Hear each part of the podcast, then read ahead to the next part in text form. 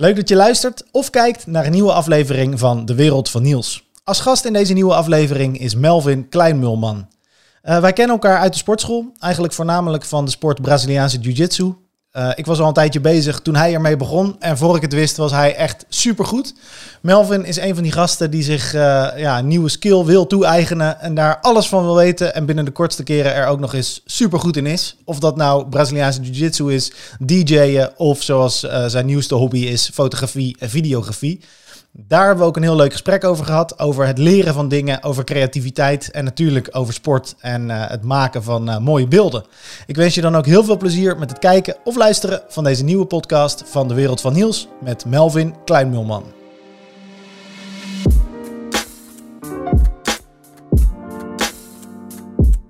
Melvin, jongen, welkom. Yes, dank je dat ik er mag zijn. Leuk dat je er bent. Het, uh, het is een tijdje geleden, man, dat wij elkaar echt hebben gesproken. Nou, uh, dat wij elkaar hebben geknuffeld was volgens mij uh, acht jaar geleden. Acht jaar geleden, ja. ja. dat we elkaar hebben geknuffeld in onze pyjama's. Precies. Ja, want dat is in principe waar, waar wij elkaar echt uh, van kennen. Van de jiu-jitsu, Braziliaanse ja. jiu-jitsu. Precies. Nee, het was nog, waren twee dingen. Volgens mij ken ik je ook van Medico, want daar ja. trainde je ook. Ja. En we woonden allebei in Amsterdam Oud-Zuid, die omgeving. En toen ben ik, uiteindelijk ben ik bij Shebo beland. En toen zag ik je daar weer. Ik dacht van, oh, wacht even. I know this guy. Juist, juist. Hey, de reden dat ik jou heb uitgenodigd is omdat ja. jij uh, een van die mensen bent die je dan zeg maar... Soms dan kruisen onze wegens elkaar en er ja. zit dan best wel wat overlap in. Ja. En wat ik vooral bij jou heel cool vind is dat jij zeg maar... Uh, je begint dan ergens mee en dan sta je volledig in de, in de leercurve. Ja. En dan ben je ja, bijna een soort van uh, spons van oké, okay, maar ik wil het gewoon leren en ik wil het... En dan zien we elkaar een tijdje niet en dan in één keer ben je er fucking goed in. Uh, ja, dus met andere woorden wil je zeggen dat ik een soort autist ben? Nee, nee, nee, nee, nee meer een soort nee, autodidact of zo. Uh. Uh, ja, ik, ik kan niks normaal, zeg maar. Dus als ik ergens induik, dan duik ik er ook echt helemaal in. Ik weet niet of dat altijd even goed is voor mij en voor mijn omgeving, maar ja, want zo was het ook met de jiu-jitsu, hè? Ja, man. Ja, want ik kan me nog heel goed herinneren dat ik het nooit... Kun je de mic ietsje dichterbij... Uh... Ja, ja, dan... Uh, ja. Dat ik het nooit zo leuk vond om met je te, ro te rollen, omdat ik altijd gesmashed werd als een, als een malle. dat ik allemaal leuke plannen had, maar dat daar... Nou, ik wil niet zeggen helemaal niets.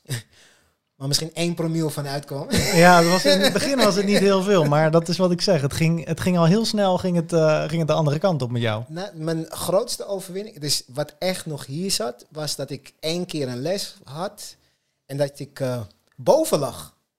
Ja, en dat ik je toen alleen maar vast heb gehouden. Twee minuten lang. Ik kan me nog wel herinneren, ja. ja. dat was ook gebeurde ook helemaal niks. alleen maar vasthouden. ja, ja, ja. ja.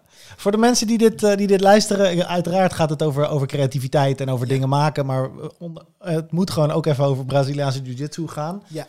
Um, kan jij even in een notendop in jouw woorden uitleggen wat Braziliaanse Jiu-Jitsu is? Oef. Uh, als ik het aan mensen moet uitleggen, zeg ik eigenlijk dat het uitgebreide judo is.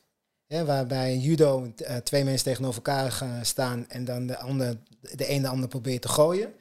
Uh, dat doen we in jiu-jitsu ook. Maar op een gegeven moment, als we bij judo klaar zijn, omdat iemand eventueel op zijn rug ligt, of dat je maar een beperkte tijd hebt om het eventueel wat anders met diegene te doen, voelen wij ons heel comfortabel op het moment dat we op de grond echt bezig zijn.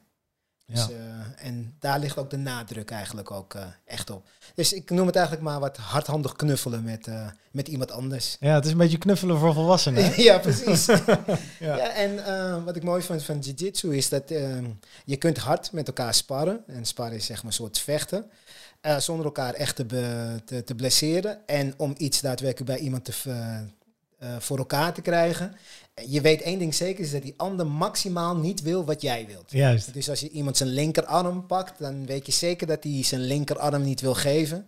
En hoe vaardiger je wordt, hoe meer manieren je weet te bedenken om iemand af te leiden, zodat je uiteindelijk of zijn linkerarm pakt, of dat diegene zijn linkerarm aan je geeft. Juist, ja. Dus, uh, ja, het is een soort van uh, schaken met, uh, met lichaamsdelen. Ja.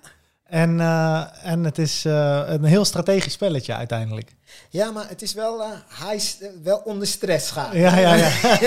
ja. De mensen denken van, nou, dan doe ik dat, doe ik dat. Ja, maar als iemand Ik rolde laatst met een gast die was 125 kilo en ik belandde in een, eh, een onder hem. Ja, en als iemand van 125 kilo maximaal druk op je geeft, dan probeer dan nog maar eens rustig na te denken van hmm, hoe ga ik dit raadseltje oplossen? Ja. Dan, dan slaat ook enigszins de paniek toe. Ja. ja, want voor je het weet, dan heb je of geen lucht meer of geen, eh, geen ledematen meer die functioneren. Precies. Ja, nice man. Ja, het is echt. eh, ik moet je heel eerlijk zeggen, ik heb al een tijd niet, eh, niet meer getraind. Nee. Sinds ik in Gouda woon, heb ik wel geteld één, één training gedaan hier in Gouda. Want er zit Ja. hier een, een, een, en een relaxed Gracie school, zeg maar. Ja. En ja, het is, een, ik bedoel, laten we het noemen zoals het is. Het gaat om prioriteit stellen met tijd. En eh, ik heb eh, beperkt tijd in de week voor mijn gevoel. Want Ja. ik heb een vaste baan en een gezin en een podcast en een YouTube-kanaal. En ja, en dan maak je soms gewoon eh, niet de Oh, dan kan je best de nog wel een dagdeel bij verzinnen om jiu-jitsu te... Nee. Ja, ik zou er het liefst een dagje bij kopen om Ja. jiu-jitsu te doen. Maar Ja. daar heb je wel weer meer tijd voor nodig. Ja. Maar goed, jij, eh, jij begon toen inderdaad, toen wij allebei in Amsterdam eh, woonden. En eh, ja, ik was al wel een tijdje bezig, zeg Ja. maar. Dus ik had al wel wat basisvaardigheden een beetje onder de knie. Volgens mij drie streepjes had je toen. Drie streepjes op mijn witte band, inderdaad. En toen op een gegeven moment, toen eh, werd jij heel goed. Hoe is dat zo gekomen? Nou, wat, eh, nou heel goed. Ehm, wat, wat er is gebeurd is, ehm, ik ben toen eerst begonnen, ik ben een creontje, wat ze noemen in de Braziliaans Jiu-Jitsu. Dus iemand die eigenlijk overal heen springt. Ik ben Ja, begonnen bij... een Remco nomad. Ja, precies. Dat is een, een, een, een aardigere benaming. Ja, Eh, ik ben begonnen bij Remco Pardoel. Die gaf één keer in de week gaf hij ergens les. Eh, toen ging hij naar Mike's gym. Dat zag ik niet zo heel erg zitten. Het was, om te beginnen was dat verder weg. En ik had niet zo heel veel met kickboxers. Dus ik dacht, ah, dit, dit, dit voelde ik niet. Toen ben ik uiteindelijk bij jullie beland. Toen eh, in Amstelveen. De Ja. Nerds. De nerds. Echt, ik echt geweldig, vond ik dat. Kijk, we zagen allemaal als nerds uit, maar waren allemaal wel super gevaarlijk. Ja, ja, ja. En, ehm, en het enige nadeel wat ik toen vond bij Robin Gracie was dat je maar twee dagen in de week daar kon trainen. Ja. Weet je, en dat was op woensdag en op zaterdag. En we begonnen altijd op zaterdag om twee uur. En ik merkte dat ik er steeds vroeger kwam. Om half één was ik er al om te drillen. ja. En toen ben ik naar Carlsen Gracie gegaan, omdat dat zes dagen in de week was. In Amsterdam. In Amsterdam was Ja. dat. En Bij Marcos Flesja. Ja. Juist. bij Flash heb ik toen destijds ook mijn blauwe band ook gehaald. En bij Flasha was het echt... eh, ja, die, eh, je was bijna paars als je blauw kreeg bij hem. Ja, ja, ja, ja, ja, ja. Next level. Ja, dus er was niemand die twijfelde of ik nou wel een eh, blauwe band verdiende, ja of nee. En toen in 2015, want ik was in 2013 ben ik naar eh, Rijswijk eh, verhuisd, of 2014. En toen ben ik naar de Mendes Brothers gegaan in eh, Costa Mesa. Dan heb je ha, Hava, Rafa, Hava Mendes en Guilhem eh, Mendes. En dat was zo revolutionair voor mijn game. Ik ben daar drie weken ben ik daar geweest. Ben ik, ehm, zat ik ergens in Tustin.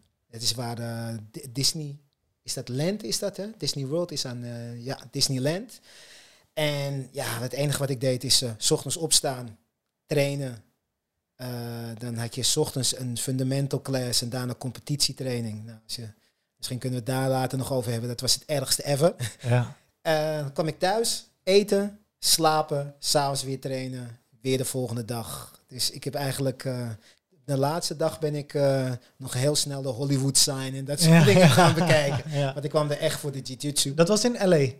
Het was in LA. Ja. En dat is de, de Golden Coast voor de jiu-jitsu. Want daar zitten alle top gyms zitten eigenlijk op een paar, nou, misschien op eh 80, 90 eh, mijl van elkaar zitten Ja. ze van elkaar verwijderd. En Ja, want je hebt daar natuurlijk die, eh, die Gracie-gasten, die Henner en zo zitten daar volgens mij. Ja, je klopt. hebt eh, Kron, zit ook, in, eh, zit ja, ook daar. precies. Maar dan heb je ook Cobrinha heb je daar zitten. Je hebt dan, eh, hoe heet je nou? André Galvao, die zit dan in San Diego. Dan heb je Ja. de, Me- eh, de Costa Mesa. Dan heb je de Art of Jiu-Jitsu. Dat zijn dan de Mendes Brothers.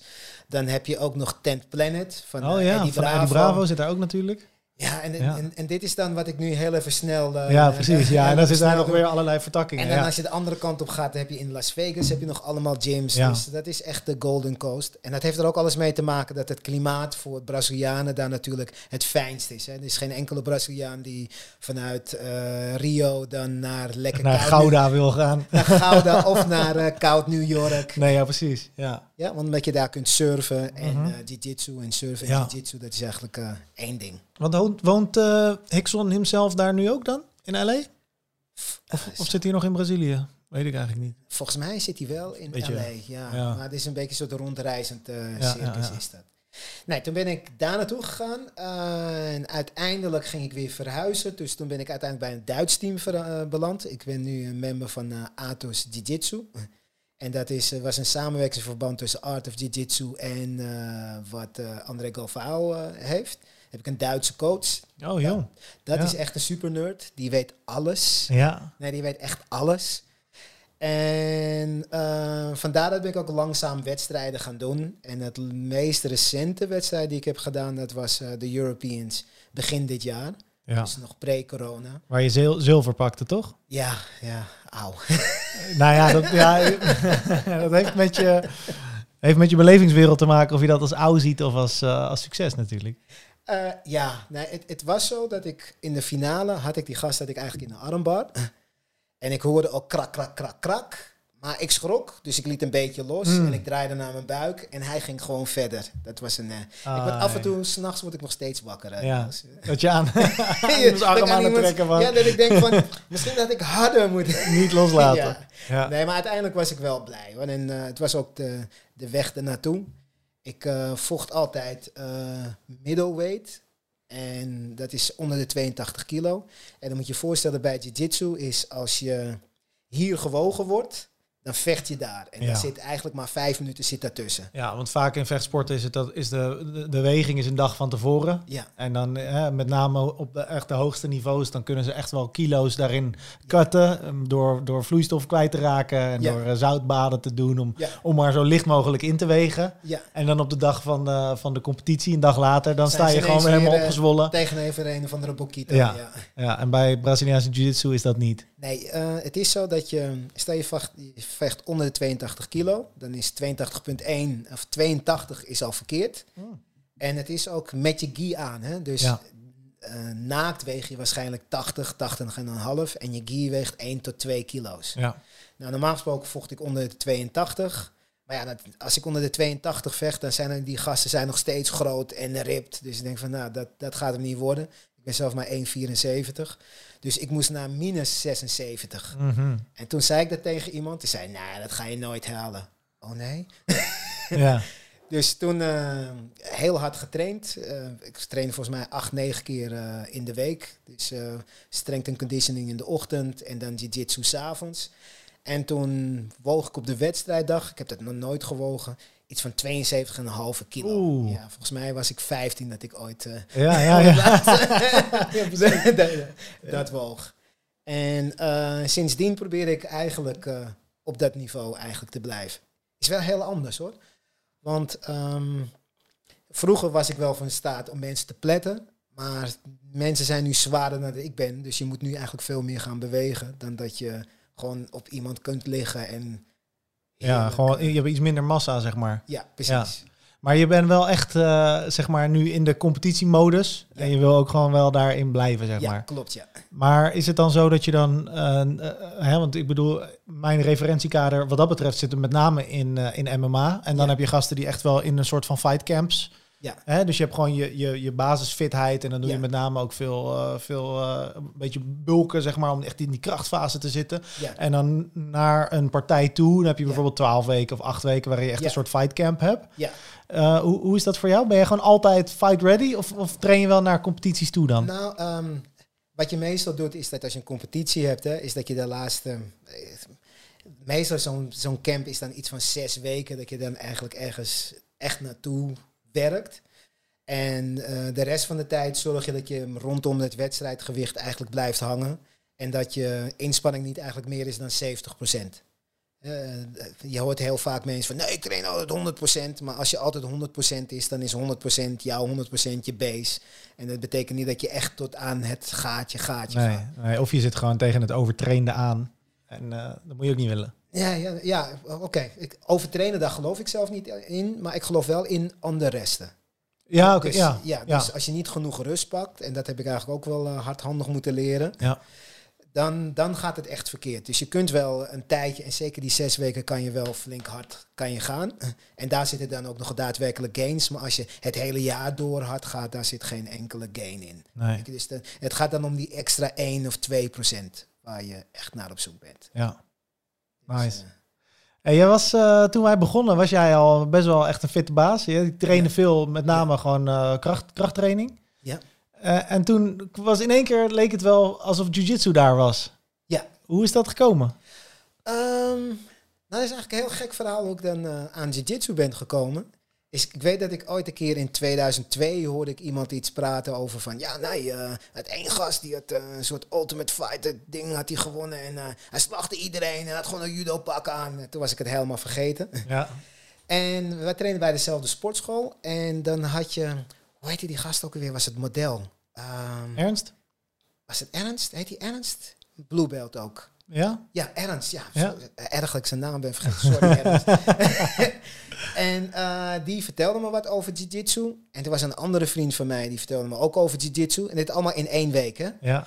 En toen was er ook nog een andere vriend van mij, eh, Murphy, eh, mijn beste vriend. Die eh, wilde steeds dat ik met hem mee ging trainen. Want die trainde al lichtjes bij Remco Pardoel. Die zei, ja, je moet meekomen. En dan elke zondag begon hij te zeuren aan mijn hoofd van... Kom je morgen, kom je morgen? Nou, dat heb ik twee maanden volgehouden. Ik zei, ja, ik kom, ik kom, ik kom, ik kom. Ja. Toen was er nog iemand in diezelfde week. Want Murphy was de hele week al aan het zeiken. En dat was een vriend van mij, die woonde in Londen. En die zei, I picked up this new thing. Oh ja. Zij deed uh. Ja, ja, ja. Jiu-jitsu. Ja, toen kon, ik niet meer, eh, toen kon ik het niet meer negeren. Dus Nee. toen ben ik naar die eerste les gegaan. En toen heb ik zoveel gekke pijntjes gevoeld op plekken waarvan ik dacht van... Oh, kan dit? En allemaal creatieve manieren om te zorgen dat ik wat meer op mijn tenen ging staan. Ik dacht van, hier wil ik iets meer van weten. Ja, ja, ja. En eh, ja, toen ging het mis. En dat heb jij waarschijnlijk ook gehad. Tot diep in de nacht jiu-jitsu filmpjes kijken op YouTube. En de, de, de instructional DVD's. Ik heb laatst gekeken. Volgens mij heb ik iets van 400 gig aan jiu-jitsu tutorials. Dat ik denk van, waar, waar gaat dit over? Ja, ja, ja, ja. Op een gegeven moment wordt het echt een soort obsessie. Ja, precies, ja. En dat eh, sommige mensen hebben er sowieso meer aanleg voor dan anderen. Om zich echt te verliezen in zo'n eh, zo'n nieuwe sport of hobby. Of wat ik, ik zag dat ook bijvoorbeeld heel bij mijn broer. Ja, Want mijn broer en ik zijn tegelijk begonnen. ja, Ehm, en het grappige van jiu-jitsu is dat het, eh, de mensen die het doen, die spreken er met zoveel passie over. ja. En die willen ook het liefst zoveel mogelijk mensen daarmee een soort van besmetten. Maar nou, Ja. tenminste mensen waarvan ze denken van volgens mij ga jij dit ook leuk vinden. ja. Dus kom nou een keer kijken je, hoe vet het wel niet Maar het is. is ook een heel ander slag mensen die Ja. jiu-jitsu doen. Hè? Ehm, het gekke van jiu-jitsu vind ik altijd is... ehm, ik ken je niet. We doen dit. We proberen elkaar te vermoorden. Zes minuten lang. Ja, Daarna vraag ik je, hoe heet je? Zeg je, Ja. ik heet Niels. Ik heet Melvin. We best friends. ja, hoor. ja nee, maar dat is echt niet ja. Snap je? Ja, En het is eigenlijk één grote fraternity, is één grote brotherhood. Ja. Ik weet dat ik ehm, een paar jaar geleden was op vakantie in Zuid-Spanje. En ik had een, eh, iets met een jiu-jitsu tekst op mijn t-shirt. Dus de ober vroeg aan mij, doe je aan jiu-jitsu? Ik zei, ja. Hij zegt, welke belt heb je? Een purple belt. Hij zei, ja, ik ook een purple belt. Best friends. ja let's en mijn roll. vriendin zat echt te kijken van, wa- wat is dit? Ja, ja, ja, ja. Nee, wat ik, eh, je Ja. zei wel iets heel moois. Ehm, is, ik ben wel eens naar bokslessen geweest of naar kickboxlessen. En dan stond ik met iemand te sparren. En die, het leek alsof het ene doel wat diegene had, die tegenover me stond. Van dat hij mijn neus wilde breken of mijn ribben wilde breken. Of in ieder geval wilde laten zien dat ik eh, onderaan de totempaal stond. Ja, En bij jiu-jitsu wat ik eigenlijk heb gemerkt, is dat iedereen bij zijn eerste les, nou het maakt niet uit of je me choked, eh, ga je gang, oh je kan dat doen. En het is veel relaxter en veel laagdrempeliger eh, dan dat ik dat heb gemerkt met andere vechtsporten. ja. Ik merk, Zeker. ook, ik merk ook dat en misschien moet ik wel oppassen met wat ik zeg, maar dat de meeste mensen die jiu-jitsu doen, eh, toch hoger opgeleid zijn. Ja, of in ieder geval meer een soort van, Ja. Ja, meer hun voelsprieten uit hebben staan of zo. Nee, de- Ja. het, ik, ik wil niet alleen de, de beperken tot, tot, tot opleidingsniveau, maar ze staan iets anders in het leven, iets ruimer. En Ja. als je dan ook gewoon gaat vragen. Hè, kijk, eh, als ik met je ga boksen, kan het moeilijk uitleggen als ik sales manager ben dat ik om de zoveel weken met een blauw oog eh, eh, naar, naar klanten toe ga. Met jiu-jitsu is het zo dat je wel redelijk hard tegen elkaar kunt zijn, zonder dat je elkaar binnen bepaalde marges dan, dat je elkaar daadwerkelijk gaat eh, blesseren. Ja, En dat je daar ook eigenlijk meer rekening mee houdt. Hè? De tappen wat we doen, dat is echt eh, van oké, tot hier. En je laat ook meteen los. Ja. Zo heb ik ook verloren. Hè? Omdat ik dacht van, oh shit. eh, ja. Maar dat is ook je conditionering. Ja. Weet je wel? Van je voelt dat iemands, iemands ligaments, wat is het woord ervoor, Ja. zeg maar. Weet Ja. je wel? Je, je hebt het gevoel van, hey, volgens mij ben ik je gewricht aan het beschadigen. ja. En vanuit, de, vanuit je referentiekader verslap je dan je, weet je wel? Want Ja. we zijn in principe geconditioneerd om elkaar geen pijn te doen. precies. En dat is inderdaad wat je zegt. Ik bedoel, bij boksen of bij kickboksen is natuurlijk Ja. het einddoel om elkaar goed te raken. Ja, klopt. Ehm, dus als gaan we sparren, ook al zijn we niet, eh, misschien juist wel, al zijn we allebei niet ervaren, dan probeer Ja. je gewoon elkaars kop eraf te slaan. ja, klopt. Ja. En het grappige bij jiu-jitsu is, er zitten meer lagen in dan dat. Want je hebt een aantal basisposities. Ja. Als ik bijvoorbeeld het voor elkaar krijg om op jouw rug te komen, Ja. Dan weten we allebei al van, hey, voor mij is dit zo'n voordelige positie. In een toernooi Ja. zou ik daar ook punten voor krijgen om op die positie te komen. Ja. Nou, daar kunnen we heel erg veel al over uitleggen waarom het zoveel waarde heeft om in die, om die positie te bereiken. Ja. En dat maakt het ook bijvoorbeeld als je als nieuweling binnenkomt, dan, eh, dan heb je veel meer om, eh, om, om zeg maar tot je te nemen, maar ook veel meer om uit te leggen. En jij als purple belt met het niveau waarop jij nu zit, je hebt niks te bewijzen aan een of andere dude die net komt kijken. En het mooie is, is eh, dat is ook wat ik in het begin ook al zei. Hè? We all ate that humble pie. Ja, man. Weet je, ja, dat, ja. eh, ik heb tegenover het- Rick bijvoorbeeld, die hier was, hè, toen ik net begon. Nou, ik was atletischer dan Rick, maar Rick had absoluut geen problemen met mij om me te laten tikken en nog een keer te laten tikken en nog een keer te laten tikken. ja. En ehm, je, je merkt het ook, hè? eh, de mensen die echt voor de techniek gaan en dan echt van met de juiste redenen er, er zitten, die blijven ook lang. En als je komt om gewoon een beetje te rousen, nou, dan eh, kan je het ook krijgen. ja. Maar dan, eh, dan hou je het niet zo heel lang vol. Nee, dan hou je het zeker niet heel lang vol. En dat komt ook omdat je dus ehm, door gewoon maar hard te gaan, ga je ook niks bereiken. Nee, je, is- je bent heel snel moe. Ja, En diegene, op het moment dat je moe bent, dan komt diegene juist. Een knee on belly, hè? dus dat je je knie op iemands plexus zet. En als je moe bent, dat is het echt het ergste wat je kan, eh, kan overkomen. ja het is gewoon een Dus- verdrinkingsdood. ja, precies. nee, wat ik wel mooi vind van jiu-jitsu is, eh, ik ben dan nu purple belt. En misschien in een andere sport was ik misschien al lang een black belt eh, geweest. Ja, en voor de, voor de context, je hebt wit, blauw, eh, paars, bruin en zwart. Ja. That- That's it. Ja. En het duurt gemiddeld zo'n 12 jaar. En behalve als je zo'n prodigy bent, voordat je daadwerkelijk door het hele traject bent, eh, bent doorlopen. Ja. Dus eh, er komen mensen bij, er gaan weer mensen af. En maar de mensen met wie je dat hele traject bent doorgelopen, ja, dat zijn echt je brothers. En die weten ook wat je het moeten doorstaan om uiteindelijk die kleur maar om je middel te, Ja. te kunnen, doen. en dat is cool, man. Ja, Toch? Dat, ja, dat, ik ben daar wel heel blij mee. Ja, echt, in, hè? in mijn leven is. Ja. En wat is dan nu voor jou eh, de toekomst? Oeh. Het is natuurlijk een rare tijd met corona. Ja. eh, waarin er in eerste instantie een hele complete shutdown was voor eh, sowieso voor contactsporten. Eigenlijk Ja. voor, de, voor de hele samenleving natuurlijk. Ja, Maar nu mag je wel weer trainen hè, met elkaar. Ja, we mogen nu wel weer trainen. In de tussentijd dat, ehm, dat er sprake was van corona, reed ik naar Amsterdam, naar Murphy. Want Murphy, een groot huis, en die kon, die had matten gewoon in zijn woonkamer. En eh, zijn vrouw vond het prima dat we daar rolden. Nou, dus, Nice. eh, ja. volgens mij heeft eh, Murphy nog steeds een gym in huis. Oké, cool. Ja. Ja. En, ja, en, en dat is waar ik eigenlijk van leefde. En dan heel veel van die instructionals kijken en dan wachten tot ik dan weer naar Murphy kon. Vanaf 1 juli was ik echt in heaven. Toen konden we eigenlijk weer, weer trainen. Maar toernooien en dergelijke, dat zie ik niet meer zo snel voor. Nee, nee, nee. Je moet je voorstellen, ehm, afgelopen januari waren bijvoorbeeld de Europeans. Heb je één hele grote zaal waar het iets van twaalf matten zijn, waar allemaal mensen tegelijkertijd dingen aan het doen zijn. Er zijn iets van 4.000, 5.000 man zijn er in die, eh, in die hal. In al die, die- En voor de Europeans is het zo, Brazilianen hebben meestal problemen om in Amerika te geraken. Uh, dus er komen ook veel Brazilianen komen naar Portugal. Nou, Ze spreken de taal al, dus dat is uh, ook wel laagdrempelig. Ja, en de Europeans is net zo prestigieus als de Worlds. Um, als je kijkt naar een superspread event, dan is dat een voorbeeld daarvan. En als we dan ook nog eens een keer weten dat in Brazilië de situatie rondom corona iets, meer, iets heftiger is dan dat het hier is, zie ik niet zo snel dat er een toernooi is. Nee. Nee, dat, uh, ik denk 2021. Hopelijk, ja. Hopelijk. Wat ik, uh, wat ik ook leuk vind aan, uh, aan Braziliaanse jiu-jitsu, is dat het verschil tussen iemand die die vaardigheden heeft en iemand die die vaardigheden niet heeft. Ja als je het hebt over je eigen veiligheid, en bij mij in het politievak ook je vaardigheden, die, die vers het verschil is onmogelijk groot. Ja. Als jij, het is gewoon alsof je een soort troefkaart hebt. Ja. En dat je weet hoe die balansverstoringen gaan, maar ook de technieken inderdaad om iemand onder controle te houden ja, in principe als jij in een straatgevecht terechtkomt of zo, tenzij je echt door heel veel gasten wordt aangevallen, is het gewoon, je bent gewoon een, een, bad boy wat dat betreft. Weet je als je die vaardigheden hebt. Is dat voor jou belangrijk? Uh, nee. En ik zal zeggen waarom.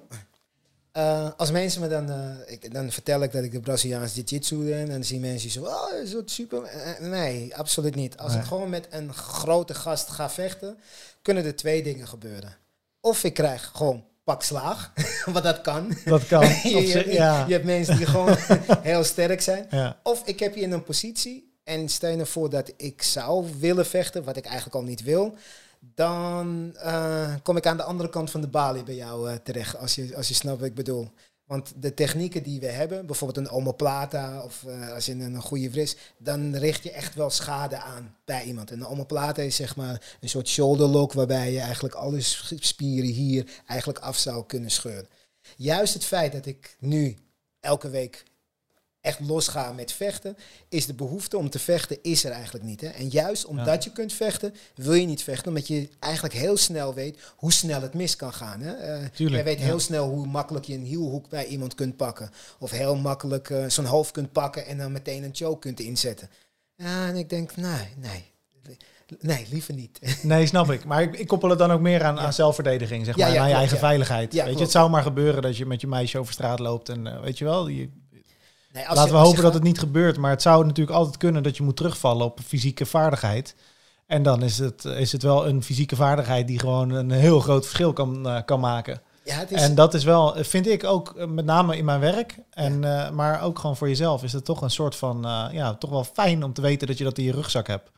Ja, zeker. Ik denk ook in jouw geval, en uh, met de dingen die je nog weet, Lord have mercy bij degene die dichtbij je staat en met je op de grond belandt. Dat, ja, ja. dat wordt niet leuk. Nee, zeker niet. Zeker niet. En op een gegeven moment wordt het ook zo dat je inderdaad zou kunnen kiezen van ga ik nu zijn arm eraf trekken? Ja. Of hou ik hem gewoon onder controle? Of, uh, ga je of laat ik hem slapen? Ken je dat filmpje van die uh, Matt Sarah? Die uh, in een restaurant zit en ja, ja. een uh, ontzettende grote, boze kerel. Ja.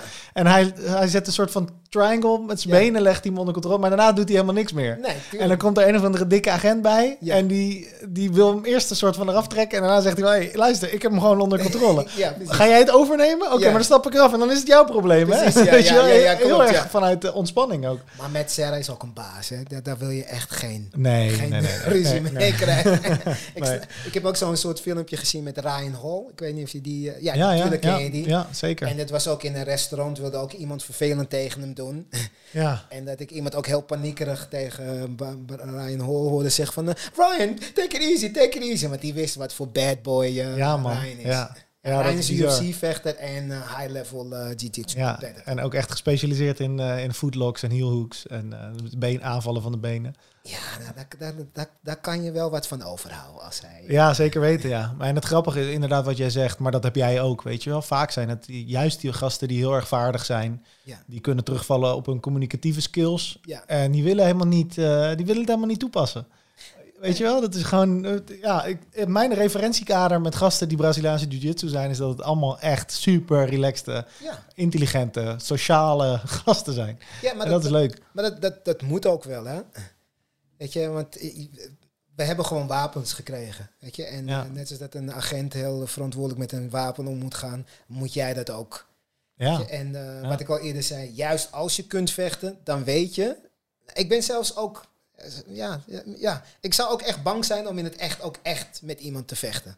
Weet je, omdat ik weet dat er twee kanten op kan gaan. En Ja. geen van die beide kanten is goed voor mij. Sowieso niet leuk. Weet je, het eerste klappen krijgen is slecht voor mijn ego. Maar het andere, eh stel je naar voren eh, dat ik echt iemand zijn schouder af, de, de, de, eraf trek. Weet Ja. je, omdat ik gewoon in paniek... Ja, dan heb ik wel een probleem. Omdat Ja, ik eigenlijk in principe beter zou moeten weten. Ja, maar wacht even. Hij deed toch wat? Ja. En ik heb het nu zo naar mezelf teruggebracht dat als iemand zegt dat ik een sukkel ben of iets... Ja, dat weet ik al lang. Vertel me iets wat ik niet weet. ja, precies. Ja. Je zou dat en dat en dat nog van me moeten weten. Ja, ja. ik was Ja. nog net niet in mijn bed. Je laat je niet testen wat dat betreft. nee, dat ja, Nee. is, is ook helemaal niet belangrijk. nee. Ik kan me voorstellen als iemand aan je kind komt, dat je dan nog zoiets hebt van, oké, laat ik mijn kind in veiligheid brengen en dan toch alsnog. Maar als je dan doorgaat, dan zal er wel een moment ergens zijn dat er iets... Maar Ja, kijk, er zijn altijd scenario's te bedenken. Er zijn altijd nare verhalen te verzinnen waarin je wel of niet iets zou doen. Eh, Uiteindelijk is het niet heel erg relevant. Maar de vraag kwam er ook meer vandaan van dat ik, ik merk aan mezelf dat als je bepaalde vaardigheden hebt, dat dat je een gevoel van rust brengt. ja, zeker. En dan is, hè, wat voor vaardigheden heb je dan? Ik denk Ja. dat als je dan goed bent in Braziliaanse Jiu-Jitsu, dat dat wel een hele goede en fijne skillset is om te, om te hebben. Ja, maar het is ook... eh, kijk, ik train ook met eh, gasten die goed zijn in Braziliaans Jiu-Jitsu. Dus je hebt helemaal niet het gevoel dat je... wat je ten opzichte van een normaal persoon kunt, hè? Nee. Ik kom er pas achter als er weer iemand nieuw is. Ja, En die komt dan met je rol en zegt, oh, dat is wel heel makkelijk om Ja. dat te pakken. Oh, ja, oh, je weet niet dat dit kan. Oh, je weet niet dat dat kan. ja, En terwijl al bij mijn trainingspartners, die weten al wat ik wil. Dus die zeggen, nee, dat niet, dat niet, dat niet. Dus dan moet ik veel harder werken dan bij iemand die absoluut geen, eh, geen idee heeft. Van nee. wat, eh, nee. En het gekke is dus ook dat ehm, eh, fysieke kracht Ja. of ander type kracht. Dus je, al heb je iemand die goed kan, eh, kan muur klimmen of, goed, of heel goed kan gewicht heffen of goed kan, weet ik het wat. Je hebt, er al, je hebt nergens wat aan. dat is heel apart. En het nare is, eh, ik vind het zo mooi dat je het zegt. Het nare is, is dat in jiu-jitsu je instinct het tegenovergestelde is van wat je moet doen. Laat ik het heel goed uitleggen. Stel je nou voor dat ik mount bovenop iemand nieuw zit. Dan is het eerste wat ze doen, is me vasthouden. Ja, Dank je. Dat Ja. is precies wat ik nodig heb. Ja. Dat jij mij vasthoudt, zodat ik nog verder kan gaan. ja, Het is juist dat je diegene van je af moet eh, proberen te duwen. Ja. Maar dat, dat lukt niet, want je, je probeert hem maar vast te houden. Want je hebt ooit een keer iets gezien van judo of een judo-les gehad op de middelbare school. Dat dit mogelijkerwijs wel een keer zou kunnen werken. ja.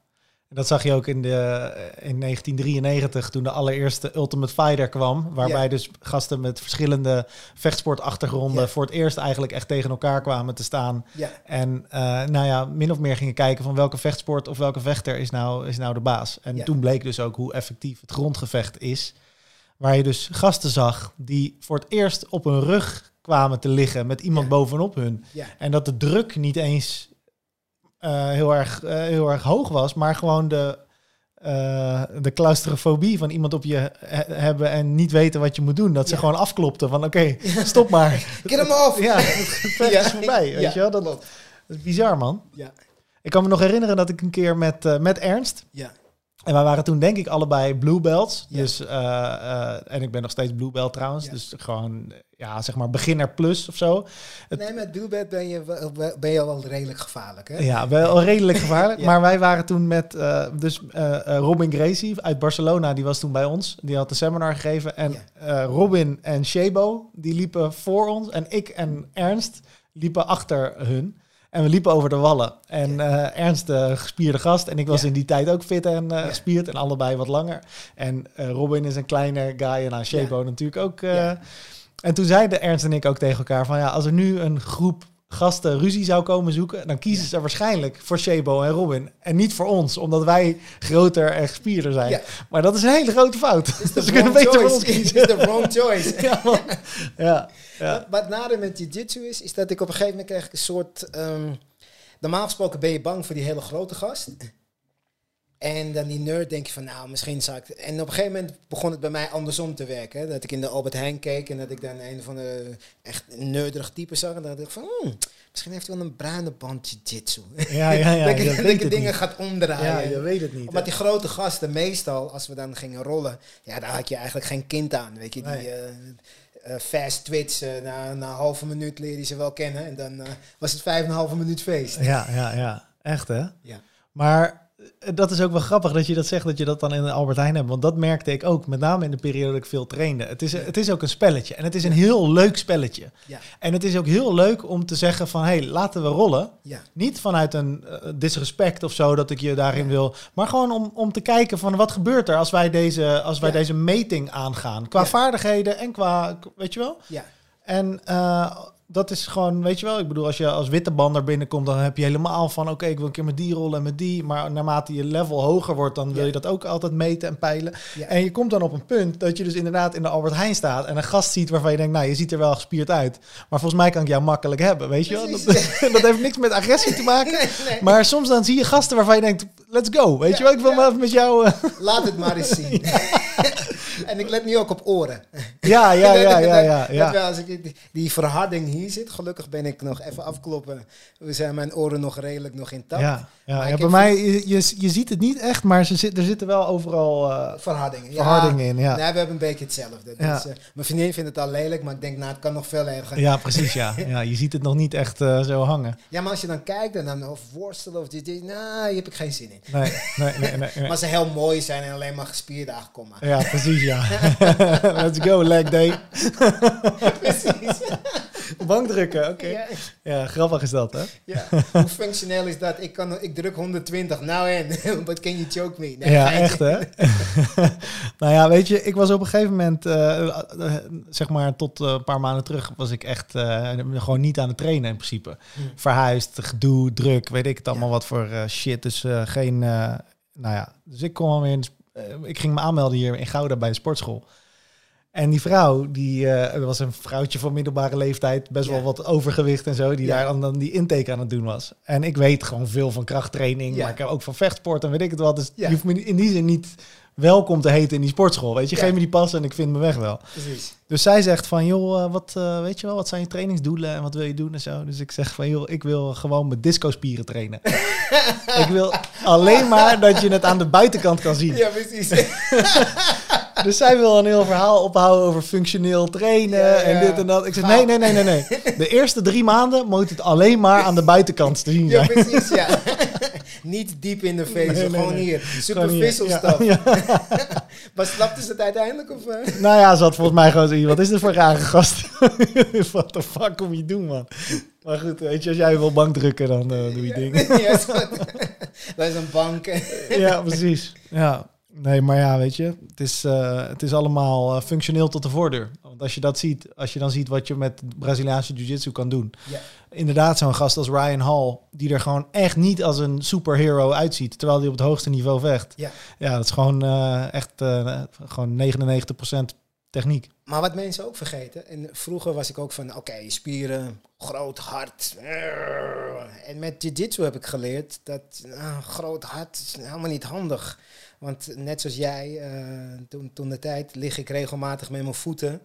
Ik lig op mijn rug en mijn voeten zijn in mijn nek. Met iemand van 80, 90 kilo die door mijn guard probeert heen te komen. Dus wat ik nu doe is, eh, zeg maar, cars zeg maar soort, ehm, eh, dat is voor de ligaments, zeg maar, is voor de, voor de joints, dat je, dat eigenlijk aan het trainen bent. En zijn allemaal van die rare dingen, dat je hier op spanning, dat noemen ze dan radiation, en eh, achter, en zodat je uiteindelijk al je spieren ehm, gewoon maximaal onder druk zet, zodat je zenuwstelsel nog net weer meer die ruimte gaat opzoeken. Bijvoorbeeld, ik had een tijdje had ik last om gewoon weer door mijn knieën te, te gaan, omdat ik die beweging weinig deed. Ja, ja. En nu ben ik langzaam met iemand aan het werken dat ik nog dieper en dieper en dieper en langzaam en langzaam.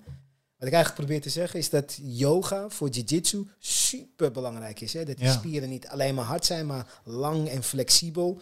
En dat, is eigenlijk, dat zijn eigenlijk ook de mooie spieren. Het zijn ook de functionele spieren. ja. In plaats van dat je die bodybuilders hebt. Nou oké, dat zie je met sprinters heel vaak. Hè? Heel eh, eh, strak een gegeven moment zijn ze 80 meter aan het rennen en ineens pang, Ja. het zo op spanning heeft gestaan. Zeker, ja. Ja, ik merkte dat ook wel destijds, want ik heb altijd ba- gewoon bankdrukken en krachttraining. Ik, vind, ik, heb het, ik vind het ook gewoon leuk om te doen. Maar ik kreeg op een gegeven moment inderdaad echt last van mijn schouders. Mhm. Omdat gewoon die verschillende mobiliteit eh, hè, die, daarvan wordt die dan van je spieren en je, en je kapsels wordt verwacht, dat is zo Ja. verschillend. Ja. Het ene moment ben je inderdaad heel, eh, met heel veel weerstand gewoon eh, aan het druk aan het zetten in een hele eenzijdige beweging eigenlijk. En het andere moment wordt er van je verwacht inderdaad dat je druk kan zetten, maar dat je ook kan draaien. En, Precies. en, en, wordt- wordt er af en toe ook nog Hier wordt eraan getrokken en weet ik het allemaal wat. En rare bewegingen en hoeken.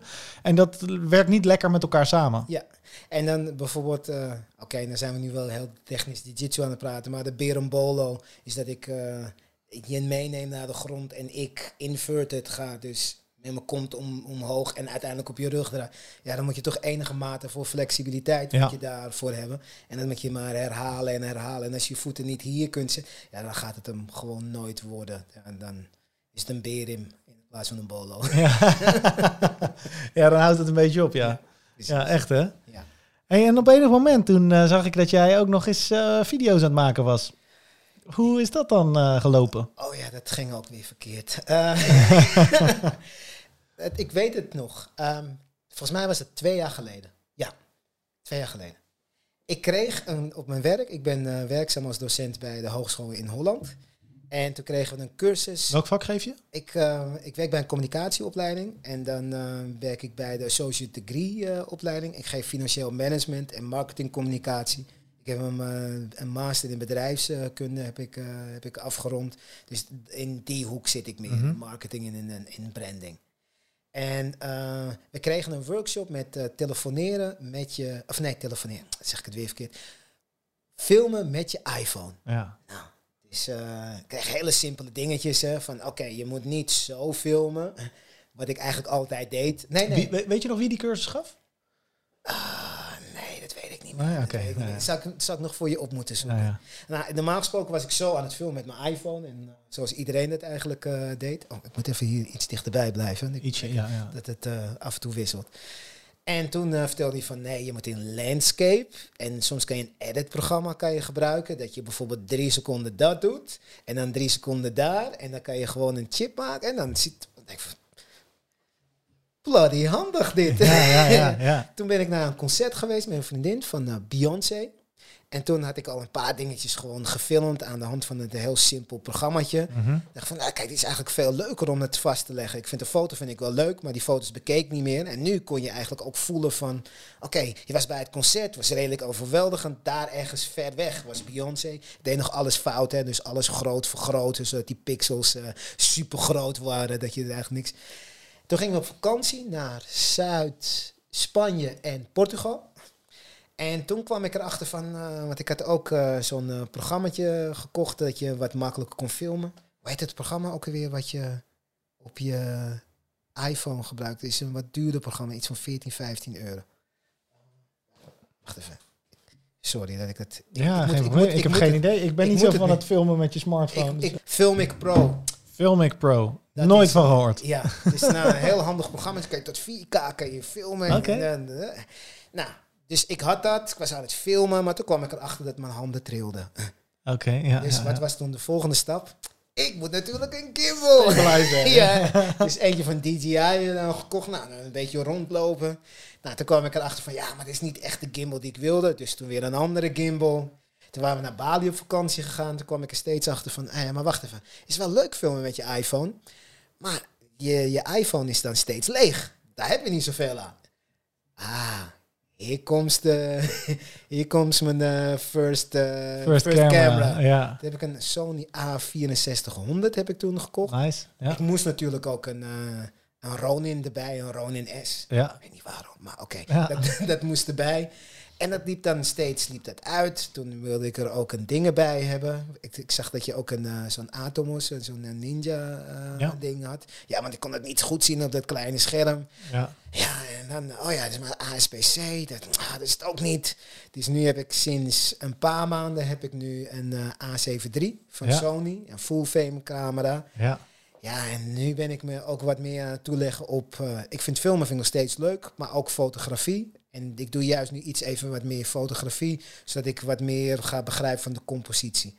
Laat ik het zo stellen, ik weet zoveel van fotografie, om te weten dat ik er niet zoveel van weet.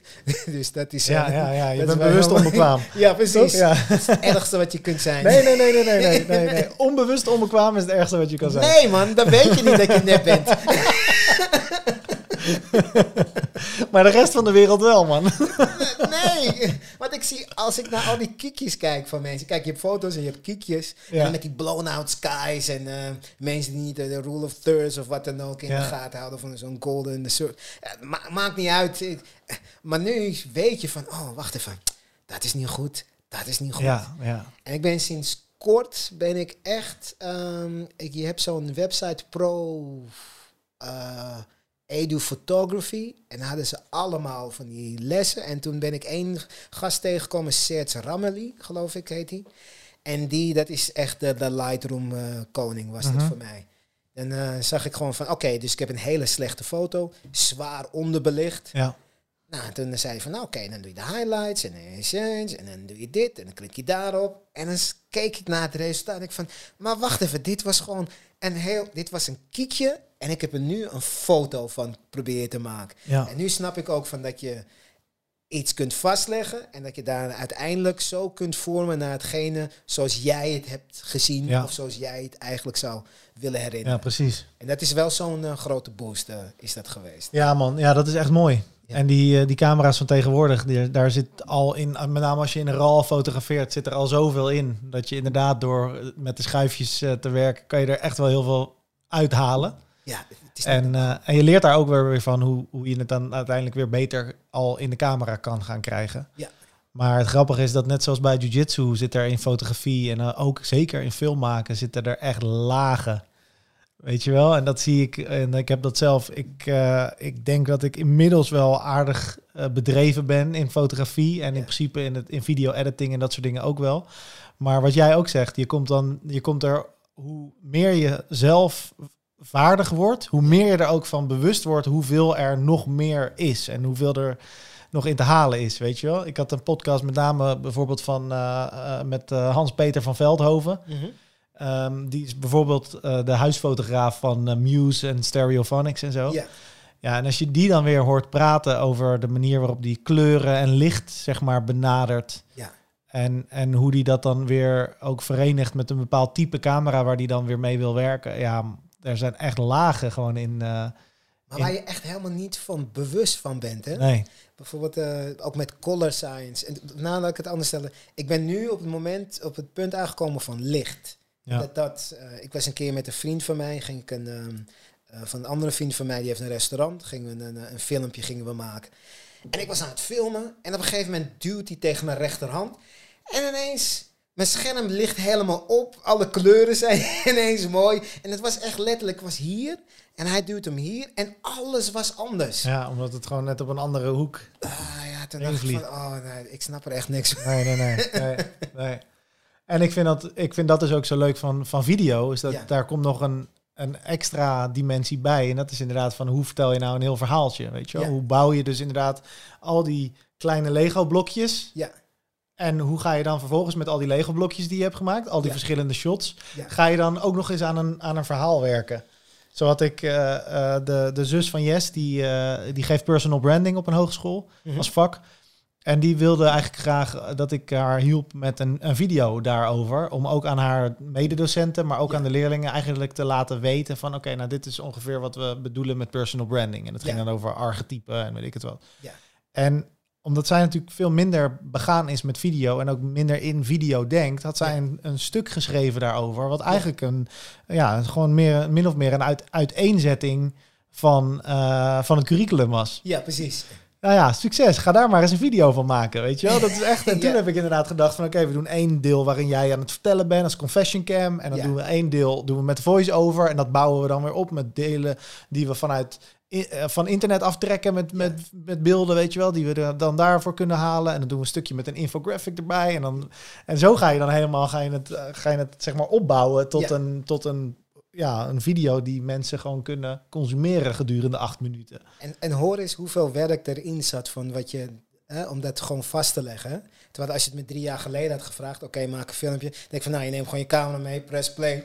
Ja, Misschien dat ik dan wel had gehoord van een script. Nou, eh, oké. eh, maar van zo'n simpel filmpje niet. En dan kijk eens hoeveel werk er nou daadwerkelijk in zit. ja. Maar hoe doe je dat nou eigenlijk? Want als jij gaat filmen, eh, ben je dan een, een, iemand die eh, op, op de plek zelf echt gewoon tot dingen komt? Of bereik het al helemaal tot in de puntjes voor? eh? ben je een point... eh, Ja, dat hangt er een beetje vanaf wat, wat, wat voor video ik ga maken. Ja. Kijk, als ik voor mijn werk video's maak, Ja. want ik ben ook contentmaker inmiddels bij de politie in Rotterdam. En dan, dan gaan we wel vrij, vrij scriptmatig te werk. ja, tenzij dat niet kan.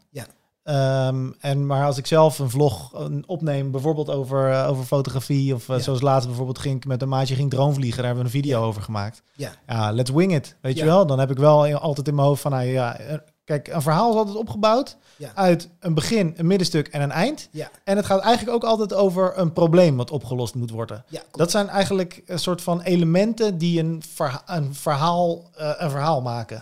Nou, dat weet je al, weet je. Dus je kan altijd al een introotje opnemen. Je kan ook altijd gaan kijken van, oké, wat, wat gaan we doen? Of wat is het einddoel? En hoe praat je iemand daar naartoe? ja, En dat kan ook al zoiets simpels zijn als van, we gaan twee drones vergelijken. Weet Ja. je wel? Van waar lopen we nou tegenaan als wij, dit, als wij gaan vliegen met deze drones? Nou ja, daar kan je mensen in meenemen. Ja.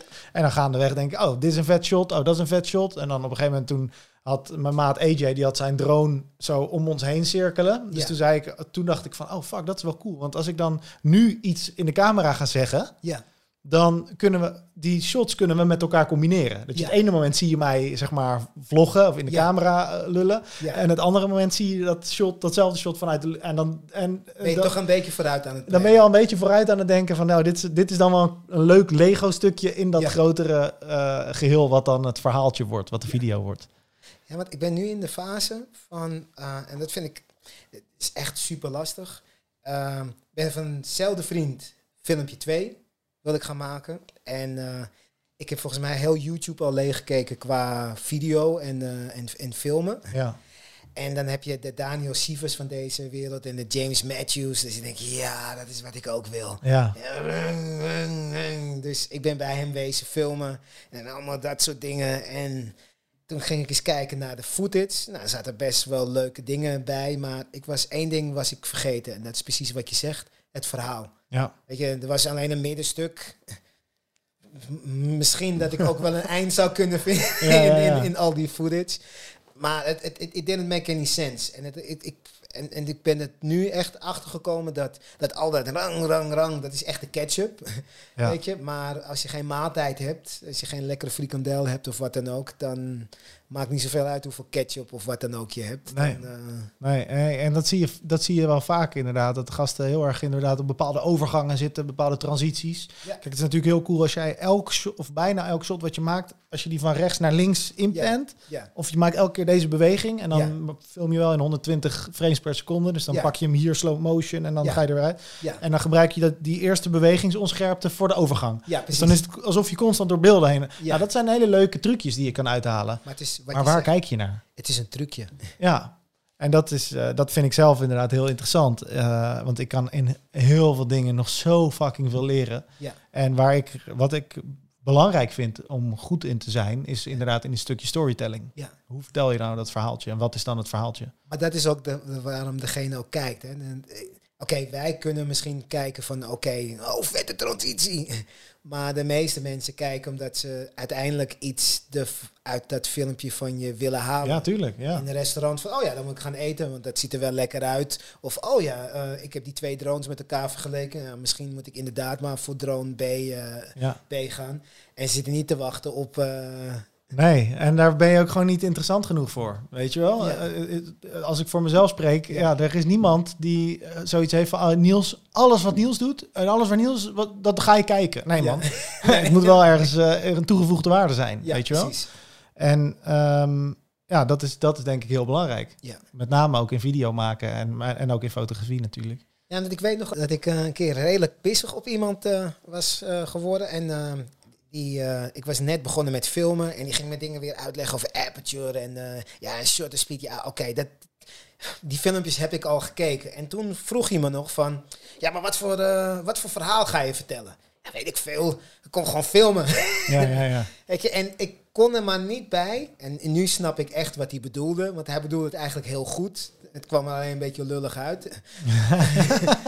Weet je, en ik dacht van, ja, maar laat me nou gewoon filmen. Vertel me nou welke shots ik nu moet maken. Want ik was eigenlijk bezig met een mooi plaatje. En Ja. ik was niet zozeer bezig met... eh, het was bij een jiu-jitsu training was dat.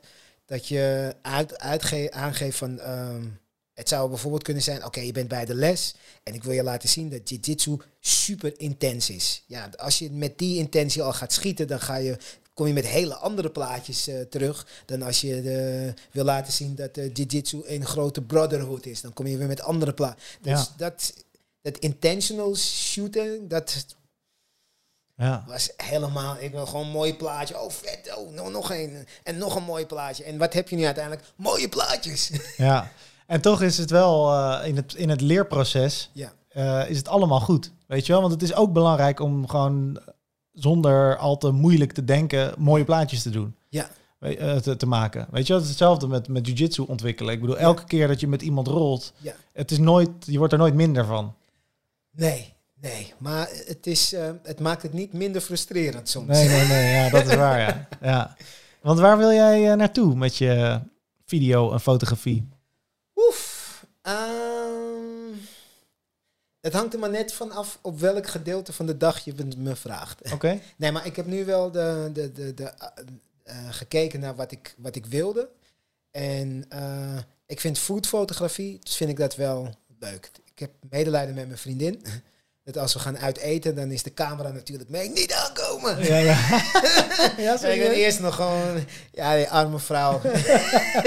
Ze hebben wat te verduren, Ja, gasten zoals precies, wij. ja, precies. Holy fuck, man. Dit is echt half, ze heet half koud eet ze.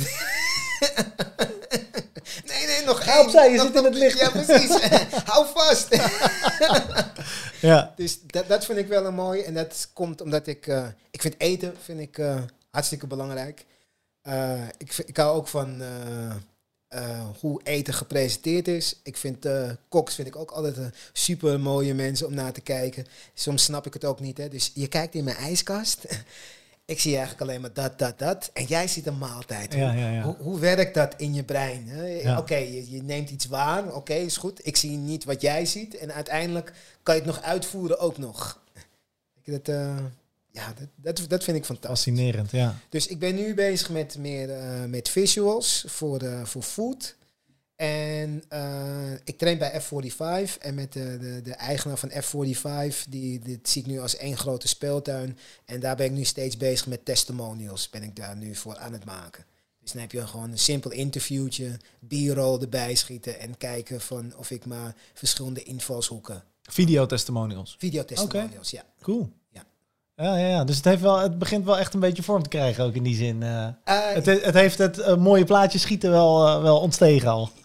Ja, ja, en het is ook wel grappig, is dat, wat, toen je me vertelde waar je, waar je woonde, zei, zei, zei ik van, oké, ik ben nu bij een vriend van mij, Pater Studios heeft hij, dit zit in, bij de, hoe heet het nou, bij de, bij de Sligro. Dus hij, oh, dat is vlak bij mij in de buurt. Ja. En die, eh, die brengt me nog wel wat dingen bij en dan maak ik iets.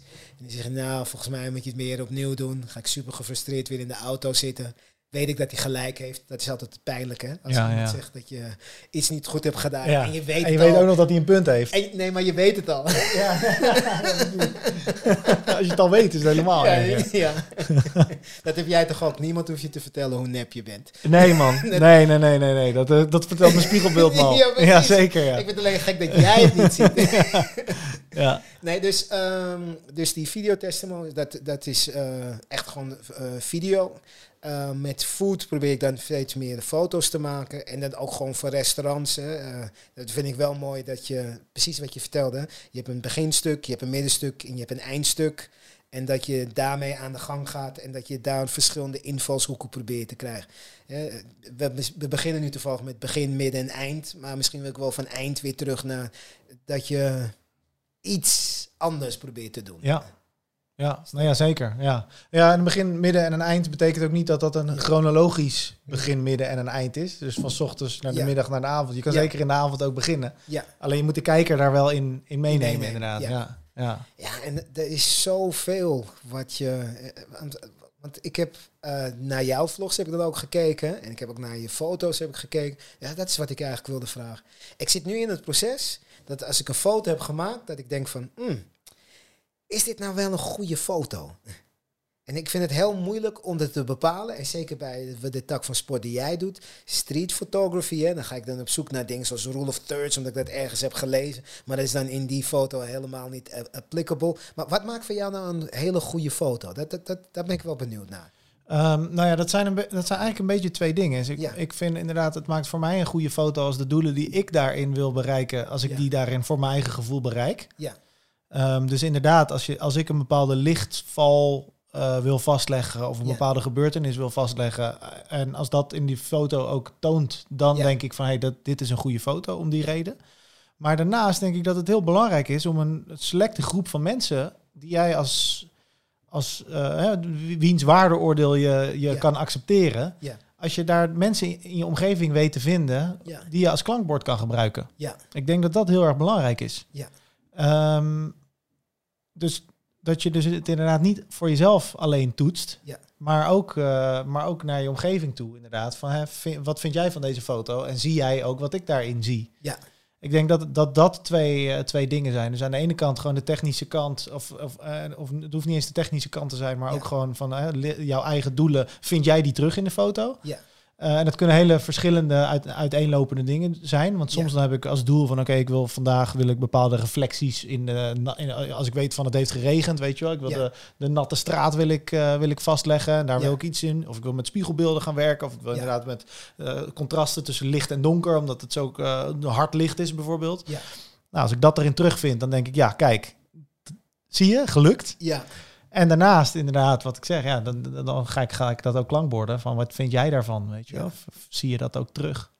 Hey, en ehm, met het straat, eh, street photography, hè? Ik, ik ben nu op het punt dat ik soms wel eens mensen zie dat ik denk van, ik zou jou eigenlijk wel willen vastleggen. Je hebt zo'n mooie karakteristieke kop, Ja, maar dan blijft die camera maar heel diep gewoon in mijn tas. En die, ik, ik spreek die gedachten niet eens uit naar mijn vriendin. ja. Maar, maar jij hebt daar veel minder moeite mee, denk ik, of niet? Ehm, ja, op zich wel. Maar ik moet wel zeggen dat dat makkelijker wordt als je met elkaar of met meerdere mensen eh, fotografie aan het doen bent.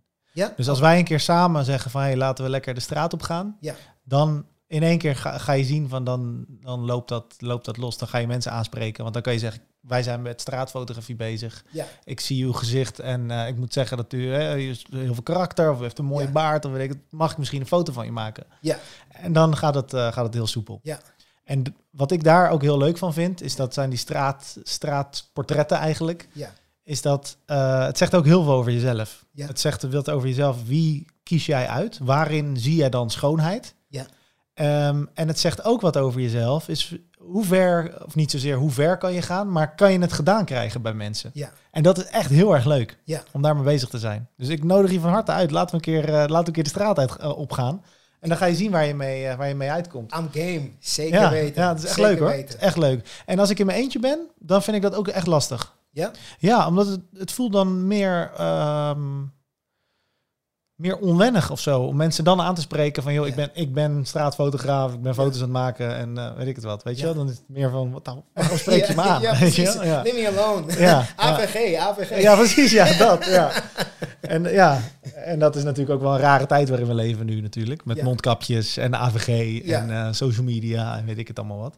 Maar vaak is het wel dat als je mensen vanuit je eigen positiviteit uitspreekt... Ja. en je verpakt het ook nog eens in, een, eh, in een soort van een compliment. Weet je wel, het is niet... Ik bedoel, er, er zijn duizenden mensen op straat. Waarom kies je voor iemand? Ja. Dat kan je, in principe kan je dat benoemen, Ja. wat dat is. Ja. Ehm, een bepaald type eh, attractie, zeg maar. Weet je wel? Aantrekkingskracht. Wat, niet, wat niks te maken heeft met vind je iemand mooi, maar meer van vind je iemand ja, interessant of zo. Spreekt iemands gezicht een verhaal. Ja. En dat vind ik zelf ook vind ik fascinerend. Ik zit daar ook wel eens aan te denken om daar, om daar meer uit te halen. Alleen dan kom je inderdaad wel met, eh, met AVG op het moment dat je zegt, stel je voor je wil dat in een boek verwerken of zo. Dan zou je Ja. dus eigenlijk elke keer ook meteen een, een, eh, Een eh, waiver of een waiver, ja precies, Moeten, moeten geven. Ja, en dan wordt het wel weer heel erg apart, weet je wel. Want je wil niet alleen een foto van me maken, maar ik moet ook nog... Waar doe ik precies afstand Ja, van? precies. Weet je wel, dat gaat niet... En, ja. en how many millions am I? ja, precies. Ja. Hoeveel geld ga je hiermee verdienen, motherfucker? Nee, de reden waarom ik het vraag is... ehm, ik was een keer met een vriend van mij, liepen we en we waren foto's aan het maken. En toen was er een kerel die zei, nee, je moet geen foto van mij maken. En ik denk van, mm, ah, wie zegt dat ik een foto van jou wil maken? Hoe kom je nou tot de conclusie dat je überhaupt interessant genoeg bent? Ja, En ik, ik merk dat als ik zeker met die camera die ik nu heb eh, rondloop, dat mensen, en zeker als ik een beetje film, dat mensen er al heel raar op reageren. ja, Eh, eh, op vakantie in Italië, toen liep ik wel met een wat, wat grotere eh, ding liep ik rond. Iedereen was met zijn iPhone aan het fotograferen, maar ik had mijn Ronin S en ik maakte wat, wat, wat beelden. En dan no, no, no video. Terwijl diegene naast me gewoon met de iPhone gewoon Ja. druk bezig was. ja. En misschien op dezelfde kwaliteit aan het schieten was met mijn camera destijds. Dus nee, vandaar dat, dat ik dat vraag van hoe je dat... Ja, nou ja, dat is natuurlijk wel, is bedoel, de camera waarmee ik eh, 90% van mijn straatfotografie doe, is de Ricoh GR3. Ja, En dat is een super klein, zwart, onopvallend cameraatje. ja, En eh, eh, een van de redenen waarom die zo geschikt is voor dat soort type straatfotografie, is omdat Ja. die zo incognito is. ja, En ik heb, eh, ja, ik ben natuurlijk ook regisseur eh, Ja. geweest. Of nou ja, in principe, als je eenmaal regisseur bent, dan, eh, dan blijft dat erin zitten. En dan krijg je ook wel wat tactieken natuurlijk van Ja. hoe kan je nou stiekem opnames maken en dat soort dingen. En het, in principe, mijn benadering daarbij is, is altijd wel een beetje van oké, of je bent onopvallend aan het werk, Ja. of je bent gewoon opvallend aan het werk. Ja. En als je opvallend aan het werk bent, dan is het ook zaak om gewoon een verhaal te hebben. En om Ja. uit te leggen wat je doet. Desnoods business cards te hebben die geen fuck betekenen, maar wel zeggen dat je Melvin heet en dat Ja. je straatfotograaf eh, of dat je video, dat videograaf je bent. wat. in ieder geval, ja. Ja, en, eh, en dan heb je ook altijd gewoon je verhaal klaar, weet je wel? En daar, ik, ik probeer ook altijd heel duidelijk eh, tussen die twee dingen te kiezen. Dus wat ik wil, ik wil voorkomen, is dat ik dat mensen me aankijken of dat ik oogcontact maak en dat ze zien dat ik me gesnapt voel, Ja, waardoor zij eigenlijk zoiets hebben van, hé, hey, wat ben je aan het doen, weet Ja. je? En dan kom je in een heel raar spanningsveld. ja klopt. Dus of het is gewoon, nou, die gast die loopt, is gewoon een toerist en die is foto's aan het maken. Of je, je doet eerst alsof je een gevel fotografeert en dan terwijl je je camera Ja, klik, ja. klik, klik, klik, Precies, dan ja. ram je hem vol in zijn bek. Ja. Weet je wel? Ja, ja. Of het is gewoon, joh, ik ben eh, straatfotograaf en dit is mijn YouTube kanaal. Ik zie, eh, ik zie je baard en ik, ik- de manier waarop je uit je ogen kijkt. Ik heb het gevoel dat je, weet je wel? En ik zou, je graag ik zou graag een foto van je willen maken. Vind je dat, vind je dat oké? Ja. Vind je dat niet oké? Ook even goede vrienden. Maar moet je kijken hoe, wat een vette portret ik allemaal maak. Die kan ik ook van jou maken. Ja. En als je wil, stuur ik hem ook nog free of charge naar je toe. Precies. Heb jij een dikke vette nieuwe Instagram profielfoto? Ja. Oké, nou doe maar dan. Ja. Weet je wel? En dan heb je... eh, Want, eh, want dat, is ook wat ik me afvraag. Hè. Is dan, ehm, ben je op straat en dan maak je foto van iemand. En dan zit er best nog wel wat druk op, toch? hoezo? Weet je, want ehm, diegene blijft niet heel lang staan. Weet je, en ik ben nu nog in de fase dat me, voor mijn gevoel dan, ik denk niet dat het die andere het eventueel voelt, dat het dan toch net iets te lang duurt voordat ik dan net dat plaatje heb geschoten wat ik eigenlijk hier zou willen schieten. Heb je dat ook of is dat iets wat eigenlijk alleen maar in mijn eh, brein zit? Ehm, nou, ja, dat nee, ja, weet ik niet zo goed. Ja? Weet ik niet zo heel goed. Want in principe weet je al wel, als het goed is, eh, een beetje van oké, wat wil je dan vastleggen? Dus het Ja. gaat niet alleen om iemands hoofd, maar het gaat Ja. ook om de achtergrond Ja, en de instellingen van je camera. Die moet je in principe al min of meer klaar hebben voordat je. Weet je wel, en in principe weet je bij portretten van oké, ik, ik wil mijn diafragma best wel open hebben. Want ik wil die, precies. die, die separatie van de achtergrond, doordat de, dat de achtergrond mooi bokeh. wordt. Mooie bokeh. ja, Je sluitertijd moet zeker niet te langzaam zijn. Ja. Dus je weet ook al ongeveer in welk spectrum je dan je ISO-waarde wil hebben. Het is een beetje een technisch verhaal. Maar goed, je weet in principe wel met welke instellingen je ongeveer die foto wil maken. En daarnaast heb je ook al gekeken van oh, wat, waar zijn we hier? Weet je wel, wat is het straatbeeld? Ehm, als ik weet van, eh, als ik jou aanspreek en het licht komt vol van achteren, ja, dan tenzij je daarvoor wil gaan. Maar in Ja. principe als ik dan een foto van jou maak, dan heb je Ja. een silhouet te pakken, weet je wel? ja, precies. Dus dan weet ik al van, oké, ik ga jou aanspreken. En misschien zelfs tijdens het aanspreken loop ik al een klein stukje om je heen, dat jij Ja. met me meedraait. Dan Ja. staan we al een beetje goed. Ja, Of ik zeg gewoon van, hey, eh, vind je, ja, oké, weet je wel, als je dan hebt, hebt kortgesloten met elkaar dat je die foto maakt, dan loop je er even omheen en dan zeg je van, oké, dit of dat. Of je ziet al van, ehm, bijvoorbeeld dat je, ehm, moet ik even een voorbeeld verzinnen hoor, maar dat je, dat je dus een bepaalde straat hebt die heel druk is, ja, maar dat er ergens een stuk rust is met Ja. bomen of bossages of zo, dat je daar iemand in kan kaderen. ja, precies. Nou, dat zijn van die dingen, dat, dat, dat, dat heb je al gezien. Ja, En hoe vaker je dat soort dingen doet, hoe vaardiger je daarin wordt. maar juist dat wat je vertelt, hè, of dat kaderen. Jeetje, Mina. Weet je, nu, nu, nu je dat op gaat letten, nu begin ik het te zien, zeg maar. Hè? Maar daarvoor was gewoon, ja, gewoon klik. Ja. Gewoon een paal uit iemands hoofd. Ja, ja, ja. En dan, eh, ja. en dan vond iemand daar wat van. en zo, nou, zo erg is het toch niet? Nee, ja. ja, man. Ja, ik heb een keer een video gemaakt over eh, met iets van vijf tips voor makkelijk betere, weet ik veel wat, in het Vondelpark. Ja. En toen gaf ik ook die tip van Ja. hou rekening met bepaalde inconsistenties, dat er niet een lanta. En terwijl ik dat shot bij mezelf opneem, gaat er echt een tak dwars door mijn oor heen. Ja.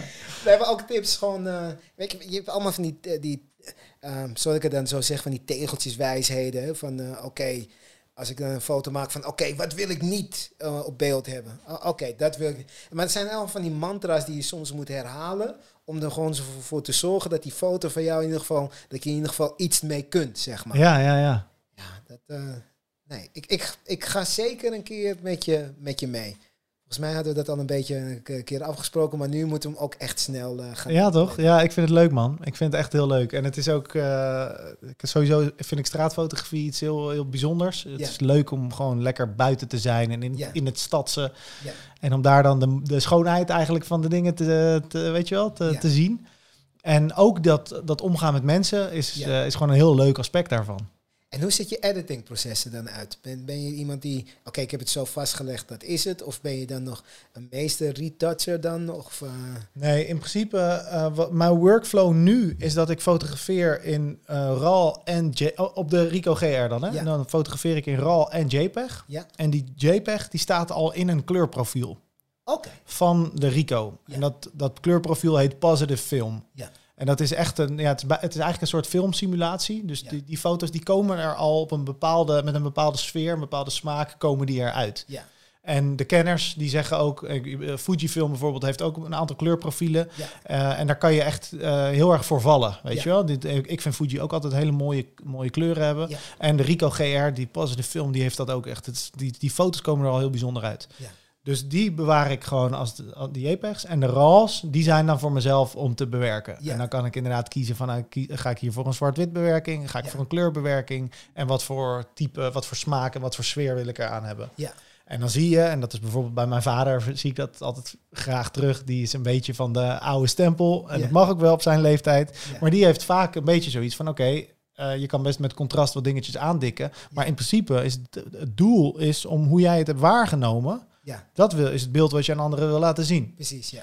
En mijn beleving is, dat is helemaal niet zo. Nee, Wat ik heb waargenomen, ja, dat gevoel wil ik overbrengen. ja. Dus als ik iets zie en het is een bepaald straatbeeld of het is een bepaald gezicht en daar zit een bepaalde emotie in, dan mag ik helemaal losgaan ook op die emotie of op die klopt. sfeer of op die dramatiek of op weet ik het wat. ja. En dan maak ik daar gewoon mijn eigen verhaal van. Ja, Ja. hey, het is mijn fucking ding. Ja, het is mijn foto. is mijn foto. Ja, En die- weet je wel, dus dat is ook wel grappig. Soms dan zegt mijn vader van, ja, je hebt wel, het zit wel een kleurzweem in of zo, weet je Ja. Er zit wel een bepaalde bewerking in die, eh, Ja, klopt, heb ik gedaan. ja.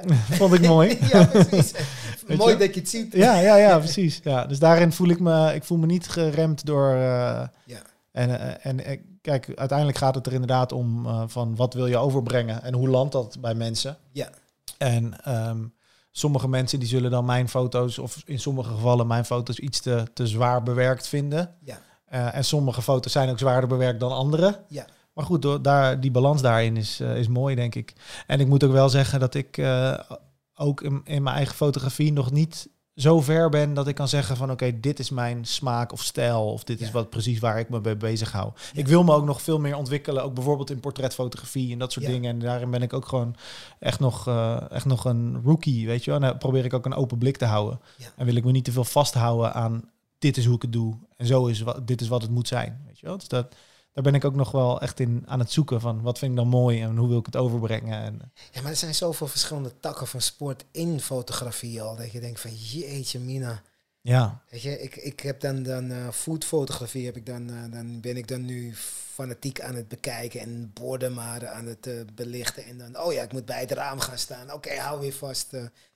En dan, eh, wat ik al zei, hè, op die website was, en dan hadden ze het weer over die, die color science. En dan hadden ze het weer over fine art photography. Ja. En dan hebben we het niet eens gehad over de mensen die dan eh, bierflesjes fotograferen. ja man. Een vriend van mij die fotografeert auto's. Nou, dat schijnt dan eh, helemaal moeilijk te zijn met Ja. alle reflecties. Ik denk van, nou oké, daar wil ik allemaal maar van wegblijven.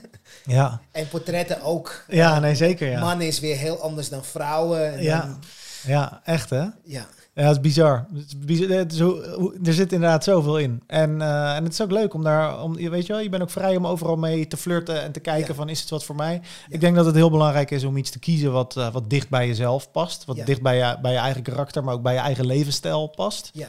Ehm, eh, en ook van wa- waar, waar word je gelukkig van, weet je wel? En ik, ik word heel gelukkig van de natuur, Ja. maar ik word niet heel gelukkig van, ehm, Landscapes. eh, van eh, ja, heel lang moeten wachten of ziekelijk vroeg opstaan alleen maar om die zonsopgang te pakken. Ja. Of om eh, dagenlang of urenlang op mijn buik als macro-fotograaf naar de, naar de beestjes te zoeken, weet je nee, wel? nee. En voor, ieder, voor iedereen is een plek, denk ik. En Ja. dat, dat is ook het leuke ervan. Ja. Ja. Nee, nee dat, dat klopt. Dat klopt. En, en dan ben je bezig met die drones, toch? Ja, oké. ik, oké, laat ik heel eerlijk zijn. Ik doe op dit moment eigenlijk alles verkeerd. In welk opzicht bedoel je? nou, ze hebben in het Engels hebben ze een, eh, een, eh, een, mooi, ge- een mooi gezegde. I know I'm stupid, that almost makes me smart. Ja. Dus ik ben nu ongelooflijk gear aan het verzamelen. En ik weet dat het eigenlijk helemaal niet om de gear gaat. Het is echt super niet belangrijk. Met die A6400 die ik had, zijn mensen die de meest fantastische dingen maken. Ja. Maar ik had zoiets van, nee, dat be- belemmert me. Ik moet die A7 en ik, eh, nu komt die S3, daar hadden we het net ook al over, die A7. Ja. eh, eh. En nu kijk ik naar zo'n drone, denk ik van, ja, zo'n drone zou toch wel heel vet en heel mooi zijn. Maar ik kan er eigenlijk helemaal niks mee. maar ik zou hem wel in mijn foto.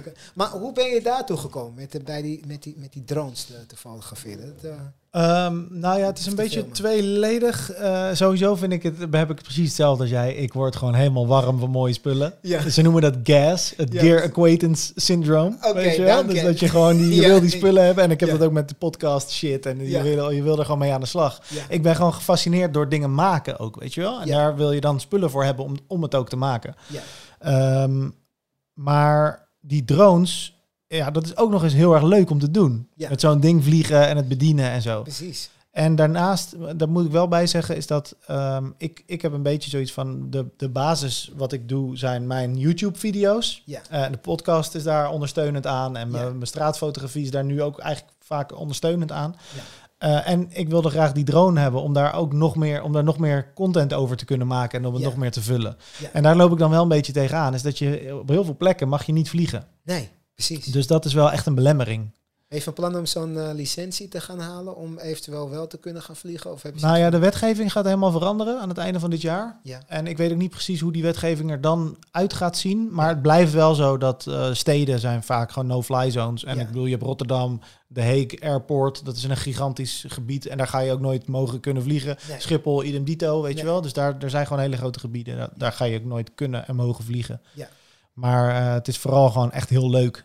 Ja. En waar, wat ik dan probeer te doen, en dat zie je dus ook bijvoorbeeld in die video over die drones die ik als laatste heb gemaakt, Ja. dat het dus inderdaad ondersteunend is aan, eh, aan het verhaaltje. Je- Dus je gaat, je gaat vliegen met die drones, maar dat wordt dan ook meteen de rode draad van de video, dat we gaan drone vliegen. Ja. En dat is heel leuk. Ja. Weet je wel, en ik eh, hoop dat als we straks weer lekker op vakantie kunnen en zo, dat je dan als je een roadtrip gaat doen, dat je lekker ook met die dronebeelden kan maken. En Dat is wat ik eerst in mijn achterho- achterhoofd had.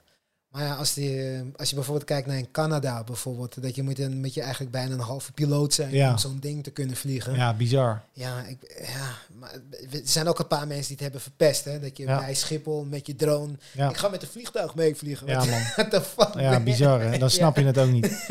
Nee. Nee, en ik ben ook heel erg benieuwd hoe, hoe zich dat ontwikkelt. Want die drones van tegenwoordig, die zijn wel echt heel erg intelligent. Ja. Die, eh, die, gaan echt, die vallen echt niet zomaar uit de lucht. Er zitten allerlei veiligheidsdingen ingebouwd. Ja. Het is inmiddels ook zo dat bij die no-fly zones krijg je die drone ook helemaal niet de lucht in. Oh, Hij kan gewoon niet opstijgen. Oké. Het schijnt wel dat je dat dan ook wel weer kan bypassen als je echt kwaad in de zin Ja. hebt. Maar in principe, als ik ergens wil op, opstijgen, wat echt gewoon in een, eh, een hoe zeg je dat, in de landingstraject van de kaagbaan zit of zo, dan eh, gaat die gaat die de hele drone de lucht niet in. Nee. Dus ja, in principe eh, lijkt het me niet meer dan logisch dat een bepaald type drones op een gegeven moment gewoon wel toegestaan moeten worden. Omdat we allemaal weten dat als we, weet je wel, je kan je controller in het water flikkeren en dat ding komt gewoon terug van oké, hier ben ik opgestegen en eh, ik ga Ik niks ga zelf landen. terug. ja. Ja, kom home. Ja. Ja, want soms heb je ook wel van die mensen toch dat je ergens staan en dan eh zitten ze in een, in een st- stedelijk gebied, zeg maar. En dat ze dan vier kilometer verderop gaan vliegen, ja, dan zie je je hele drone toch niet. Dat Nee. me levensgevaarlijk, toch? ja joh, je- dat moet je ook helemaal niet willen. Dat moet je gewoon, helemaal niet willen. ik wil hem gewoon kunnen zien en dan eh Ja. come back to daddy. Ja, toch? Ja, en daarnaast is het inderdaad wat ik zeg. Die, die... Kijk, wat, het is natuurlijk echt fascinerend dat we in een tijd leven waarin je dit soort beelden kan maken. Weet je, die camera's die we gebruiken, die zijn. Die kwaliteit is zo ongelooflijk hoog en groot. En zo'n drone ook. Dat ding vliegt gewoon 30 minuten lang 4K te filmen Ja, tot op 120 meter hoogte. ja, Het is bizar dat dat allemaal kan. Dat is Ja. super vet. ja. En dat, dat is natuurlijk ook gewoon eh, een heel leuk aspect daarvan. En ik vind dus ook die beelden, die moeten eigenlijk ondersteunend zijn aan het verhaal wat je wil vertellen, Ja. weet je wel? Dus, dat, dus eh, en dat, daarvoor kan een drone heel geschikt zijn om inderdaad meer context te geven over de locatie, meer sfeer, Ja. de, de kijker ook mee te nemen, weet je wel? Ja. Hoe vet is het ook bijvoorbeeld als jij een video maakt, stel je maakt een keer een, een soort van mini-documentaire over een eh jiu-jitsu toernooi. Ja. Hoe vet is het dan niet dat op de dag dat je dat de dag dat het, eh, weet je wel, je hebt zo'n zo'n gast heb je gevolgd gedurende zijn trainingskampen, weet ik het wat, je, je als laatste dan, eh, dan die laatste trainingen voordat hij gaat. En op de dag dat het toernooi begint, een drone shot van die locatie. Ik zie hem. En dan vanuit boven zie je Ja. dan die matten Ja, naar beneden toe. ja. Je hoort die klok, je hoort het geruis, weet je. Ja, je kan mensen helemaal meenemen, jongen, in dat. En dan, en dan is, is zo'n drone is gewoon een, ex- een stukje extra verrijking Ja, van het verhaal. klopt. En daar worden wij wel warm van. Ik, eh, ik, ik, zie de, ik, ik ben bijna van, van nemens om een drone te gaan. Ja, je mag gewoon altijd een keertje lenen, man. Dan, eh, Nee, ik, ik ben, ik ben het enige is dat ik je niet meer eh, tering in kan schoppen als je hem, als je hem crasht. Want dan... Nee, nee, dan ga ik wel zo mee. nee, nee, want ik, ehm, want ik was daar wel naar aan het kijken. Want jij hebt zo'n Mavic 2 Pro, eh zie Ja. dan. Dus dan wel ehm, higher end. En een, een collega van mij heeft dan die, die, eh, die light eh, version heeft hij dan eh, gekocht. En toen, eh, t- toen vloog hij een keer best wel een lawaai wat die dingen ook nog ja, dat wel, ja. ja. Het is echt een, eh, Ja, een zwemmen met bijen die, Ja, eh, die, ja. eh, die, die, eh, ja. die langskomen. Nee, dat, eh, dat, dat lijkt me nog wel. En, en welke voor camera heb jij eigenlijk? Want ik zie daar een camera, daar een camera, daar een camera. Hier, nu. Ja, In het hier en het nu. Ja, ik Ja. schiet nu. Ik moet alleen deze. want Ik zie dat die batterij leeg is. Ja, dus als mensen zich nu afvragen waarom zit ik al een tijd naar die camera hoek te kijken. dan, ja, eh. Ik gebruik hier eigenlijk eh, niet, eh, niet heel veel bijzonders. Want ik heb daar een Canon 750D. Dat is een instap spiegelreflexcameraatje. Maar dat is wel relaxed, want die heeft een dummy batterij. En die kan gewoon aan de stroom op, blijven recorden. Ehm, en hier heb ik nu de nieuwe Sony ZV-1. Oké. Alleen de batterij is dus nu leeg. Dus Ja. dat is kut. Want het is de eerste Oh. keer dat ik die gebruik. En met een eh, ander Met soort een screen, hè? Ja, dat is wel wat wel relaxed is van deze is dat het echt, eh, is echt voor vloggen gemaakt eigenlijk. Ja. Dus je hebt inderdaad eh, allerlei handige handigheidjes met hoe, die scherp stelt en dat hij een klapschermpje heeft en zo. Ja. Dat hij, ja, het is lekker, lekker veelzijdig. En dan daarbovenin hebben we een GoPro'tje hangen. Ja. En that's it. En dat is natuurlijk wel leuk, want kijk, zo'n zo'n podcast gaat vooral echt om, om audio. Weet Ja. je wel, als het geluid goed is, dan is het beeld vaak al, al Ja. ondersteunend. Ja.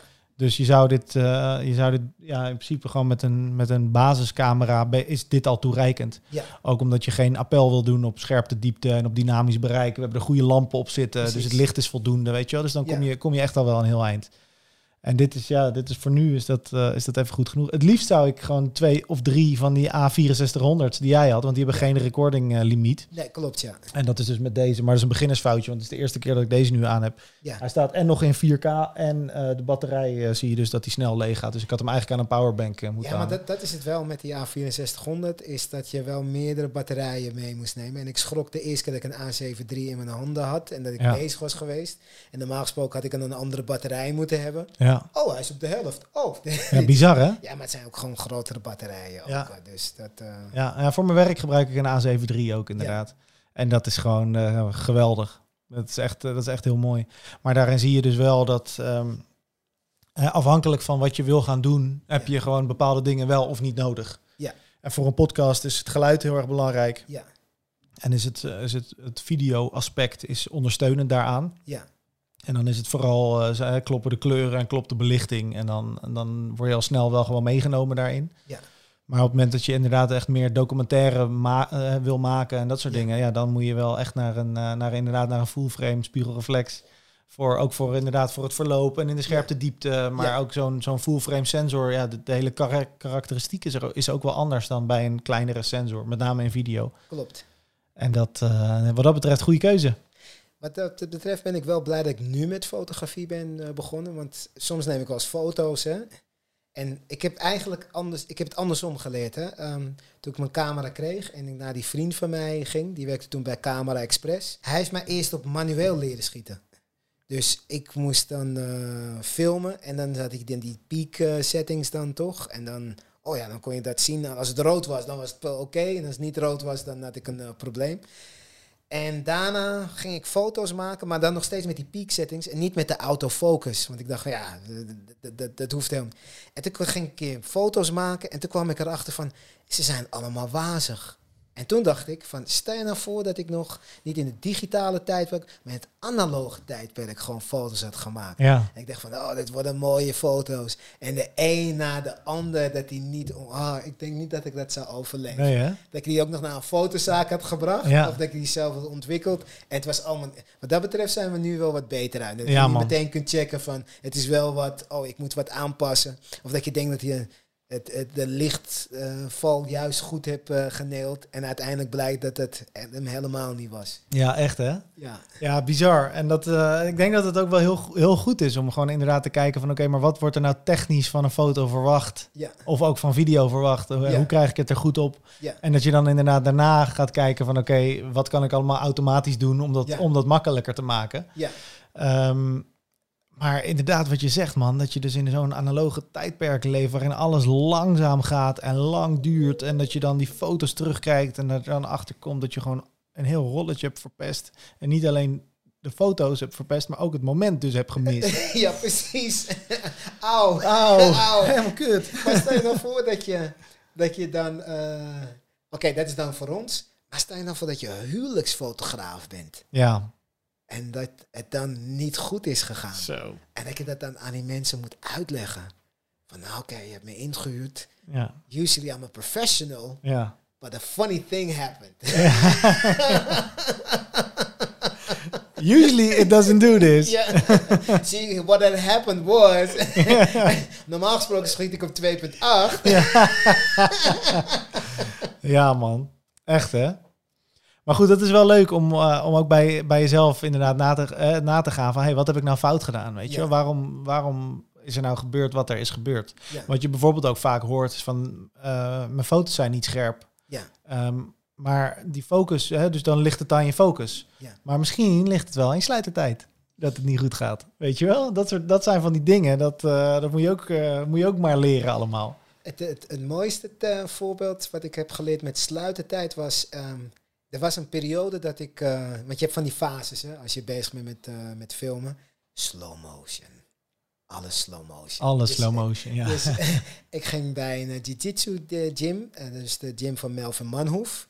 En eh zit nu in Crazy Baha, zit daar nu in. En ik ging daar filmen.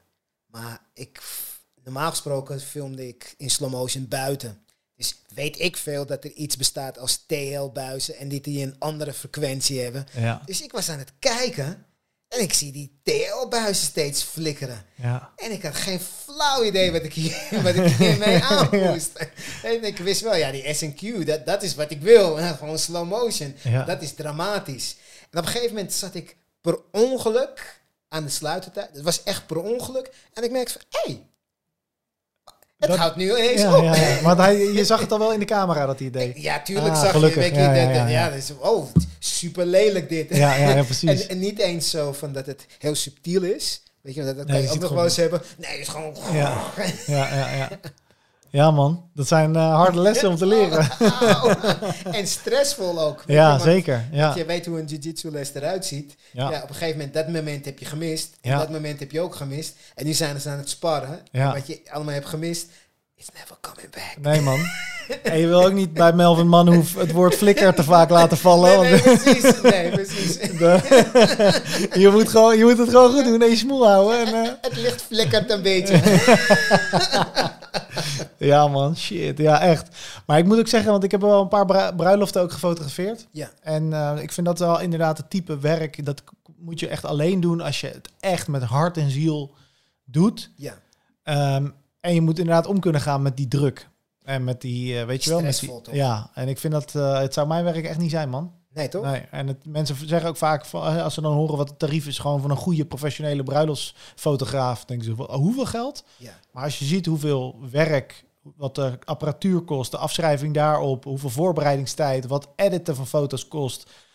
Eh, als je dan kijkt naar wat voor bedragen ze, ze, ze komen, dan vind ik het echt eh, ja, man, Onderbetaald. bijna. onderbetaald bijna. Ja. Een vriend van mij, zijn broertje, is een huwelijksfotograaf ook. En die vertelde van de, had foto's had hij gemaakt. En dat eh, toen eh, het bruidspaar toen elke foto met hem door wilde nemen. Ja. Oké, maar ja, wij staan er wel leuk op, maar diegene daarachter niet, kan je dat wegediten.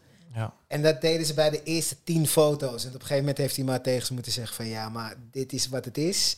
Ik kan het voor die tien kan ik het doen, maar voor de rest Ja. kan het allemaal wel doen. Maar dan gaat je heel veel geld kosten. Ja, ja, ja, ja, ja, je moet er echt duidelijke afspraken over maken ook. En dat is ook onderdeel van, van dat soort eh, businesses, weet je wel. Ja. Gasten die inderdaad ook gewoon al, van tevoren... Je moet dat ook van tevoren al kort sluiten met elkaar. Van oké, dit gaan we doen. Je krijgt eh, bepaalde revisies op je foto's. Je kan er wel dingen aan geven. En alles Ja. wat daar buiten komt, komt voor een extra tarief of weet ik veel wat. Ja. Maar als je dat niet doet, dan eh, kan je inderdaad dat soort he- hele vervelende situaties krijgen. Wat ik nu al vervelend vind, ik weet niet of jij dat ook hebt, is dat mensen vragen of je even snel een fotootje kan maken. Kan je even, kan even snel een filmpje maken? Ja, Dat ken, herken ik nog van mijn draaiperiode. In het voorgaand leven was ik DJ. En zeiden mensen, eh, zou je, s- zou je even een setje kunnen doen? ja, Of, eh, nou, ik heb heel weinig budget. ja. Of er is geen budget. Dat is degene die ik nog het meest haal. Maar zou je dat even kunnen doen? ja. is goede reclame voor jou. Heb je, heb je daar ook nog last van? Of, eh, Eh, ja, man. Ja, eh, zeker. En het is heel grappig dat dus eh, heel vaak hebben mensen die in een bepaalde beroepsgroep werken, hebben Ja. daar hetzelfde last van. Fotografen hebben dat inderdaad. Maar eh, ook b- bijvoorbeeld eh, Rick, Rick van Dijk, onze Ja. fysio, eh, fysio buddy, die hoort dat ook regelmatig. Dat iemand dan inderdaad, inderdaad zegt van ja, ik heb de laatste tijd heel veel last van mijn knie. En dan, dat, Ja. dat, dat- dat is ook vaag, man. Waarom denk je dat je dan voor bepaalde diensten dat dat dan maar zomaar kan doen? Dat je dat zomaar kan vragen, inderdaad. Het zou wel mooi zijn, toch? Dat je metselaar bent of bakker. Dat je gewoon echt bij iemand thuis zit. Ik heb, eh, Ik ik heb laatst niet veel, veel honger. Kun je. Ik heb zin in een zoetje. Kan je even een taart voor me bakken? ja, dat zou wat zijn, hè? Ja, ik vind dat ook heel apart. Alsof je dan, dan maar... eh, ja, ik snap ook niet zo goed waar, waarom mensen dan maar denken dat dat dan maar zomaar free of charge kan. Eh, ik denk dat het te maken heeft met, eh, en dat heb ik toen bij het draaien ook gezien. En dat eh, is het mooie. Hè? Het draaien was vroeger ook analoog en het is nu ook digitaal. Wat ik ook al net aangaf, hè? fotografie in analoge tijdperk. Ah, ik weet niet of dat wat voor mij zou zijn geweest. Is dat het dingen laagdrempeliger zijn geworden. Dus de, de, de skill die ik eigenlijk, die er nog steeds achter zit, die zie ik niet meer zo. Ja, Weet je, omdat ik met dit ding in mijn hoofd een, zeg maar, een soort gelijke foto zou kunnen maken. En ik kan het niet beoordelen. En ik weet er niks van, dus ik ben onbewust eh, Ja. incompetent. Dus ja, het is toch dezelfde foto. Dus waarom zou jij dat niet makkelijk kunnen doen? Want het is alleen maar op een knopje drukken. ja, En dat heb je met draaien ook. En je drukt alleen op een knopje en dan je staat zo. ja. En dat je dan een hele selectie hebt moeten maken en uren hebt moeten oefenen. En, Ja. eh, dat, dat zien mensen helemaal niet eens. Nee.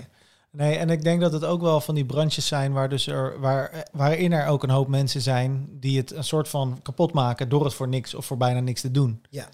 Weet je wel, want er zijn gewoon ook fotografen die zeggen van oké, oh iemand anders vraagt 300 euro, nou ga ik voor 250 euro het doen. Ja.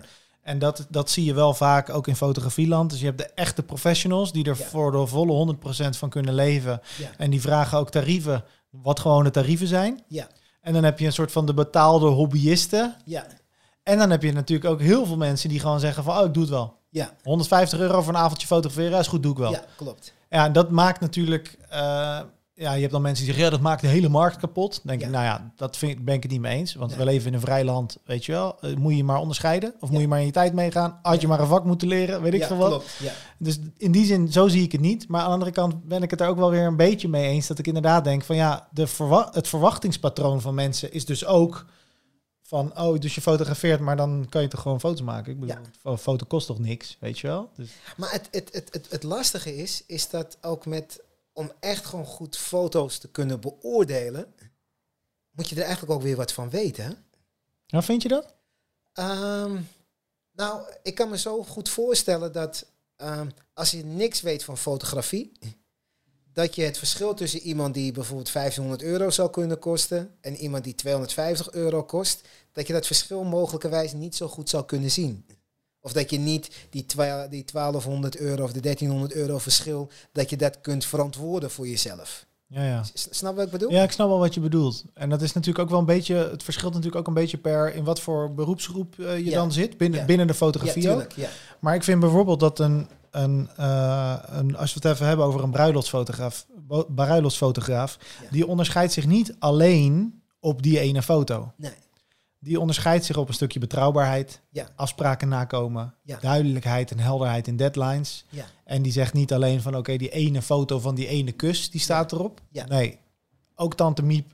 Ja. Het hele verhaal, de, de, de, de bruiloftstaart, het moment. We hebben, ik heb een second shooter, die gaat mee met de bruidegom. Ik ga zelf mee met de bruid. We hebben twee hoeken op het moment dat jullie elkaar voor het eerst zien. Ja. Eh, die, die, die, weet je wat, die denkt over het hele eh, van voor tot achter pakket na. Ja. En die geeft ook heel duidelijk aan van na afloop heb jij zo, zoveel foto's heb je dan digitaal bij je aangeleverd. En we maken een fotoboek voor deze, deze prijs, weet ik het allemaal wat. En die hele belevingswereld, dat, dat hele totaalplaatje, is wat iemand onderscheidt Ja. Van iemand die inderdaad alleen één goede vette foto Maar kan dat maken. weten ze niet vooraf. En dat, dat, ja, dat, moet je pitchen, denk ik. dat- weet dat- je wel, ja. dat- en dat is het een, een beetje. Want nu is een hele mooie discussie die we hebben over kwaliteit. Hè? Dat had ik vroeger ook met, met het draaien. Is, ehm, ik kom nog, en ik ben, nu verraad ik mijn leeftijd bijna. hè, Van, En jij dat bent je- ietsje ouder dan ik, hè? Ja, hou shut up. dus dat je een, een, club binnenkwam en dan was je één, dan was of jij was de opwarm DJ en dan had je nog de hoofd DJ en dat was het. Ja. En je had gewoon een set van vier of vijf uur. En plassen, nou dat hoefde eigenlijk niet. Want je lichaam wist van, nou, kijk, ben vier, vijf uur draaien. Dus ik weet niet wat je gaat doen, maar je gaat in ieder geval niet, dra niet, Ja, ja, niet, niet plassen. Ja. En op een gegeven moment kwam een, een, een, eh, was het een ander, eh, een ander tijdperk, waarbij de namen, hè, dan zag je zes, zeven verschillende DJ-namen. En die, eh, die draaiden allemaal een half uur of een drie kwartier of een uurtje. En dan werd daar naar beneden nagekeken. En waar er ik eerst werd beoordeeld door een promotor op van hoe loopt de flow van de hele avond. Eh, om één uur moet het eh, goed zijn en de drie uur moeten mensen sowieso tussen één en drie is? Ja. En dan moet je ze rond tot, het, tot half vier minimaal brengen. Ja, want dan eh, is het niet zo druk bij de garderobe en eh, dan wordt er nog flink gesopen. En, en als je om half drie de, de dans, de tent al had leeg gedraaid, dan had de promotie iets van, nee, dit was niet zo'n hele goede Ja. DJ. Ja, ja, ja. En daarna kreeg je eigenlijk alleen maar, omdat iedereen dan voor een soort hoogtepuntje ging, dan kreeg je zes keer in, op een avond dezelfde hits voor, voorgekoud. En dat als mensen alleen maar dit deden, dan was je ineens een, een, een goede DJ. En dan was het veel moeilijker om te kunnen beoordelen of iemand nou wel een goede DJ is. ja. Of dat hij eigenlijk alleen maar de hoogtepunten alleen maar aan elkaar kan plakken. En dat het gewoon een one-trick pony is, omdat hij alleen maar de hits achter elkaar plakt. ja. Snap je wat ik bedoel? ja zeker. En, en dat- dat bedoel ik eigenlijk ook met het inschatten van, van de kwaliteit. Ja. En dat, dat vind ik nog wel lastig. Want als je kijkt naar mensen die echt gewoon goed zijn in hun vak, dat die steeds meer moeite hebben om die hogere prijs, die ook gerechtvaardigd is, om die te kunnen verantwoorden ten opzichte van iemand die denkt van ja, maar Ja, zeker. Ja, en weet je wat daar nog bij komt? Ja. Is dat ehm, het onderscheidend vermogen zit hem vaak dan ook niet eens alleen in de foto's, in de kwaliteit van de foto's, Ja. maar vooral in je, je marketing en branding skills. ja, klopt. Want de fotograaf die een grote bek heeft en die wel die, eh, die, die, die klant kan inpalmen en kan Ja. overtuigen om voor die fotograaf te gaan, Ja. ja, die heeft dan wel een steentje voor op de echte purist die het misschien fototechnisch veel beter kan doen, maar het veel Ja. minder goed onder woorden kan brengen. Precies. En dat zie je ook vaak bijvoorbeeld in, in YouTube-land. Is dat de gasten die, het, die grote YouTube-kanalen hebben, Ja. Eh, of die sowieso zich op YouTube profileren, wat ik natuurlijk ook doe, Ja. dat zijn soms helemaal, of vaak of soms helemaal niet de, eh, de goede fotografen. Ja, De goede fotografen, die houden gewoon smul dicht, want die houden zich be- bezig met fotografen. precies. En de, de ego-mannetjes, of Ja. de, weet ik het wat, die gaan denken, maar, hey, moet je kijken goed, ik ben foto's aan het maken en weet ik het allemaal wat. Nou denk ik niet dat ik het van, eh, eh, vanuit een ego doe, Nee. maar het is wel iets om, om rekening mee te houden. Is dat alleen maar omdat jij verkondigt dat je met fotografie bezig wil houden, of be wil niet per definitie zeggen dat je er ook meteen goed in bent. Nee, klopt. En dat is wel, een, eh, dat is wel iets wat heel lastig is, inderdaad. Ja, maar dan is het ook de fotobusiness. Hè? En dat is iets anders dan gewoon puur een De foto's, ja. de fotografie. Ja, ja. Want je hebt, je hebt zat fotografen die wel inderdaad prijzen winnen, Ja. maar die er niet van kunnen leven. Ja, klopt. En je hebt ook fotografen die ervan kunnen leven, maar waarvan we met z'n allen zeggen, Ah, ik vind het niet zo heel mooi wat hij nou heeft gemaakt. nee. En ik denk dat, eh, dat er geen, die geen waarheid is. erg, want hij gaat voor de derde keer dat jaar op vakantie. Ja, precies. Ja, inderdaad. En het, ik denk dat het enige wat je niet moet willen, is dat je daar zelf verzuurd door wordt. Ja. Eh, of dat je daar zelf aan kan storen, of dat je er wakker van ligt, of weet ik Ja. het wat. En dat zie je wel, eh, met name if- zie ik dat op het platform Facebook, waarin dan fotografie mensen met elkaar zich in laten verleiden tot bepaalde discussies. Ja. En daar wil ik me dan echt van distancieren, man. Dat ik echt denk van, weet je, focus je nou op je eigen proces. Focus je nou op het maken van dingen. Ja. En focus je nou alsjeblieft ook een beetje op positiviteit. Ja, In plaats van maar alles bij elkaar in een negatief daglicht willen stellen. En, eh, en afgunst en jaloezie of, of nou ja, we- weet ik het wat. Weet je wel, dat is... ja, maar dat vind ik altijd wel Slecht voor je interessant. geest. Als mensen, andere mensen af aan het zeiken zijn. Eh, het gaat nou eigenlijk nooit over jou. Hè? Het gaat altijd over hun. Weet je, stel je voor, wij zijn aan het rennen en jij rent harder dan ik ren. Dan vind ik dat vervelend. Niet omdat jij hard rent, dat interesseert me eigenlijk geen ene zak dat jij hard rent. Moet je zelf weten. Maar het zegt eigenlijk alles over mij. Ja, Omdat ik jou niet bij kan houden, vind ik dat jij niet zo hard moet rennen. ja, ja, ja, precies. Als het andersom was geweest Ja. en ik ren mijn tempo en jij bent dan, ja, dan kan het me eigenlijk niet zo heel veel schelen. Nee, Weet je, dus als mensen heel erg afgunstig zijn, en dat zeg ik ook tegen mijn studenten, soms heb ik ook wel studenten in de klas zitten die heel erg succesvol al zijn in hetgene wat ze doen. En als je geen haters hebt, dan hm, misschien ben je dan niet goed bezig. ja, ja, ja. ja, Ja, nou dan ja, probeer ik het in dat perspectief te stellen. Dus, van, dus je moet juist blij zijn. Weet je, because then you matter. Ja, ja, ja. Ja, nou ja inderdaad. Als je, maar, eh, ja, als je het maar vanuit positiviteit blijft doen, denk ik, man. Ja. Hey, het laatste wat ik eventjes aan jou, aan jou wil vragen. Want jij bent... ehm, op de een of andere manier ben jij vaak heel erg bijna analytisch bezig met je eigen ontwikkeling. Ja, En ik zie dat terug in, eh, in hoe je, hoeveel je weet van krachttraining destijds. Maar zeker ook natuurlijk in je Braziliaanse jiu-jitsu. Maar nu ook in je fotografie. ja. Eh, en je zit in het onderwijs, dus misschien zit daar een raakvlak in. Maar waar ik benieuwd naar ben, is waar, waar komt dat vandaan? Dat jij zo didactisch bent. Eh, dat heeft te maken met dat ik uit een familie van onderwijzers kom. Mijn opa die was hoofdonderwijzer op, van een eh, lagere school in Suriname. Mijn moeder was een, eh, die, heeft, die is nooit lerares geweest, maar die wilde het wel, maar die is niet geworden. Dus toen had ik daar heel erg last van. Ja, ja, ja. Ik kon bijvoorbeeld de letter P niet schrijven. Oké, ik heb schriften vol heb ik geschreven. nee, en ehm, wat, wat ik wel heb geleerd is, ehm, je- het is heel makkelijk als je iets doet, dat je dan heel makkelijk in die comfortzone eh, komt. Hè? En het is juist de bedoeling dat je heel vaak naar jezelf kijkt en kijkt van waar die verbetering, waar die volgende stap nou steeds zit. Hè? Ik, ik denk altijd, ik ben een 6, goed, eh, wat heb ik nodig voor een 6,1? Ik kijk nooit naar de 10, want ik weet die 10 ga ik nooit bereiken. Maar als ik van 6 naar 6,1 ben gegaan, dan ben ik al een stuk beter dan dat ik gisteren was. En vandaar heb ik steeds verder en verder. Ik wil niet zeggen dat ik dat altijd doe. Soms wil ik wel die 9 zijn, terwijl ik gewoon keihard die 5,9 nog ben. Maar dat dwingt me wel om gewoon eh, te zijn in waar ik nu ben. En goed te kijken naar waar zit nou de volgende stap. Als ik bijvoorbeeld kijk naar mijn jiu-jitsu, dan als je met me rolt is het echt heel irritant. Maar dan ben ik gewoon aan het kijken van, oké, wat is het? En ik ben ook jouw spel aan het analyseren, terwijl ik ook bezig ben met mijn eigen spel. Ik denk van, oh ja, maar waarom doe je dat? Vooral white belts vinden het vervelend. Want dan vertel ik ze van, ja, maar wacht even, maar waarom doe je dat nou? Je had toch dat? En dan laat ik me in een nare positie zeggen, nee, ik moet het verdienen. Nee, maar papi, eh, als jij dit hebt, dan is het ook voor mij ook leuker. Want als jij dat niet had gedaan, waren we daar niet. En dan had ik je guard alweer gepasseerd. Ja. Dus uh, ja, het, het, staat wel altijd aan hier. En uh, ik, ik, kijk te veel uh, filmpjes, moet ik eerlijk zeggen. Of het nou jiu-jitsu is, om gewoon steeds meer kennis te vergaren. Maar ik vind soms ook wel dat ik die stap wel eens mag zetten om alle dingen die ik weet. Misschien, nee, laat ik het zo stellen. Soms zou ik wat minder willen weten. Weet je wat Bruce Lee altijd heeft gezegd, toch? Niet duizend techniques, maar gewoon die tien en die tien dan wel tienduizend keer hebben gedaan. Ja, ja, ja. ja. Is, is, is dat een duidelijk antwoord? Dat denk ik wel. ja? Ja, ja. Nou ja, ik vind het gewoon, uh, weet je, en dat is ook eigenlijk de, een van de voornaamste redenen waarom ik graag met jou dit type gesprek wil voeren. Ja. Is ik vind dat heel erg uh, fascinerend. En ik denk dat ik en de mensen, ik hoop de mensen die hier naar kijken en luisteren ook wel van kunnen leren. Weet je wel, van hoe, hoe, hoe gaat het nou in, jou, in jouw brein? Dat je zo uh, ja, bijna een soort van uh, systematisch dan bepaalde vaardigheden of eigenschappen tot je wil gaan nemen. Ja. En dat je dan ook gewoon echt kan zeggen van nou, ik ben nu, ik heb nog nooit op de mat gestaan. Ik heb Ja. het één keer gedaan, ik vind het leuk. En ik wil nu al die vaardigheden van jiu-jitsu Ja. tot me nemen. Of van, ik, er komt nu een, een, heel nieuw iets in fotografie op me af. Ik wil dat helemaal gaan kunnen. Kunnen en ik wil naar mezelf kijken, waar ben ik dan goed in? En dan, Ja. dan met mezelf gaan sparren en dan daar beter in worden. Ik vind dat, eh, dat vind ik heel inspirerend, man. Maar het is ook zo van, ehm, bijvoorbeeld, de, de, vaardigheden die we hebben opgedaan, hè, die zijn van ons. Die neemt niemand me meer af.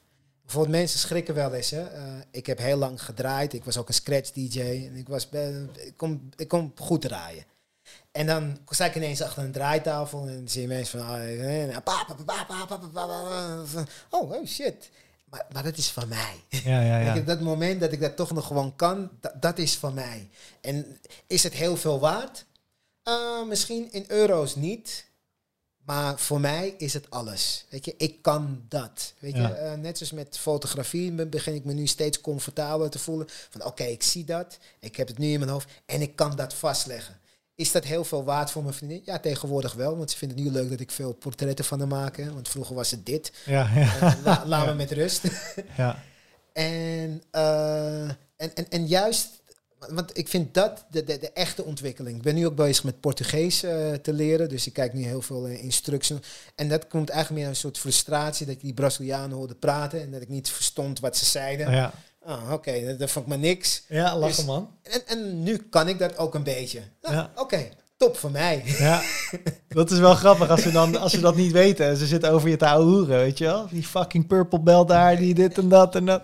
Weet je wat ik echt zou willen? Ik, ik wilde eigenlijk wilde ik iets van Turks of Russisch. Ja, ja, ja. Ja, eh, ja. Sergej met iemand anders dan gaan Ja. zeggen, hey Sergej, spasibo. Ja. en dat, dat ik dat ineens zeg. Dat, dat lijkt me echt Ja, dat is fantastisch. echt cool. Dan moet je in, da in, da in Dagestan eh, Ja, bij, bij die gasten Ja, gaan, bij ja, Khabib. Ja, precies. hey, what is with this guy? Ja. This guy. Number one bullshit. Ja, grappig is dat, hè? Mooi. Ja, cool, man. Leuk. Hey, we zijn eh, gewoon al bijna twee uur eh, in deze tijdcapsule, jongen. ja, nee. Dankjewel dat ik hier mocht zijn. Ik Ja, het jij super, bedankt, man. Super gezellig. Die afspraak staat. Ik, Ja, eh, laten we hem gelijk even vastzetten. ja. Maar, en ik, het lijkt mij ook leuk om daar even een videootje over te maken. Om weer, weer even wat mensen mee te kunnen, mee te kunnen nemen Ja. daarin. Nee, heel graag. Dus bedankt dat jij hier eh, wilde zijn, jongen. Ja. Om jouw, eh, jouw mooie verhalen en je belevingswereld met ons eh, te delen. Want Ja. ik vind dat echt super cool. Ja, nee, ik vond het hartstikke leuk om hier te zijn. En ik denk dat dit weer... we hebben even pauze gestaan. En dat dit ook een mooie aanleiding is om weer wat vaker met je in contact te treden. En ik heb allemaal dingen niet gevraagd van wie zijn nou de mensen die inspireren. Maar dat, eh, dat doen we dan wel tijdens de vlog wel. Dat, Ja, man. Of gewoon eh, in de volgende podcast. Dat kan natuurlijk ook. Nou, is Ik het hoeft geen eenmalig ding te zijn, dit. nee, nee, is goed. Nou, dankjewel dat ik mocht komen. Gezellig, man. Tot naar de, op naar de volgende. Yes.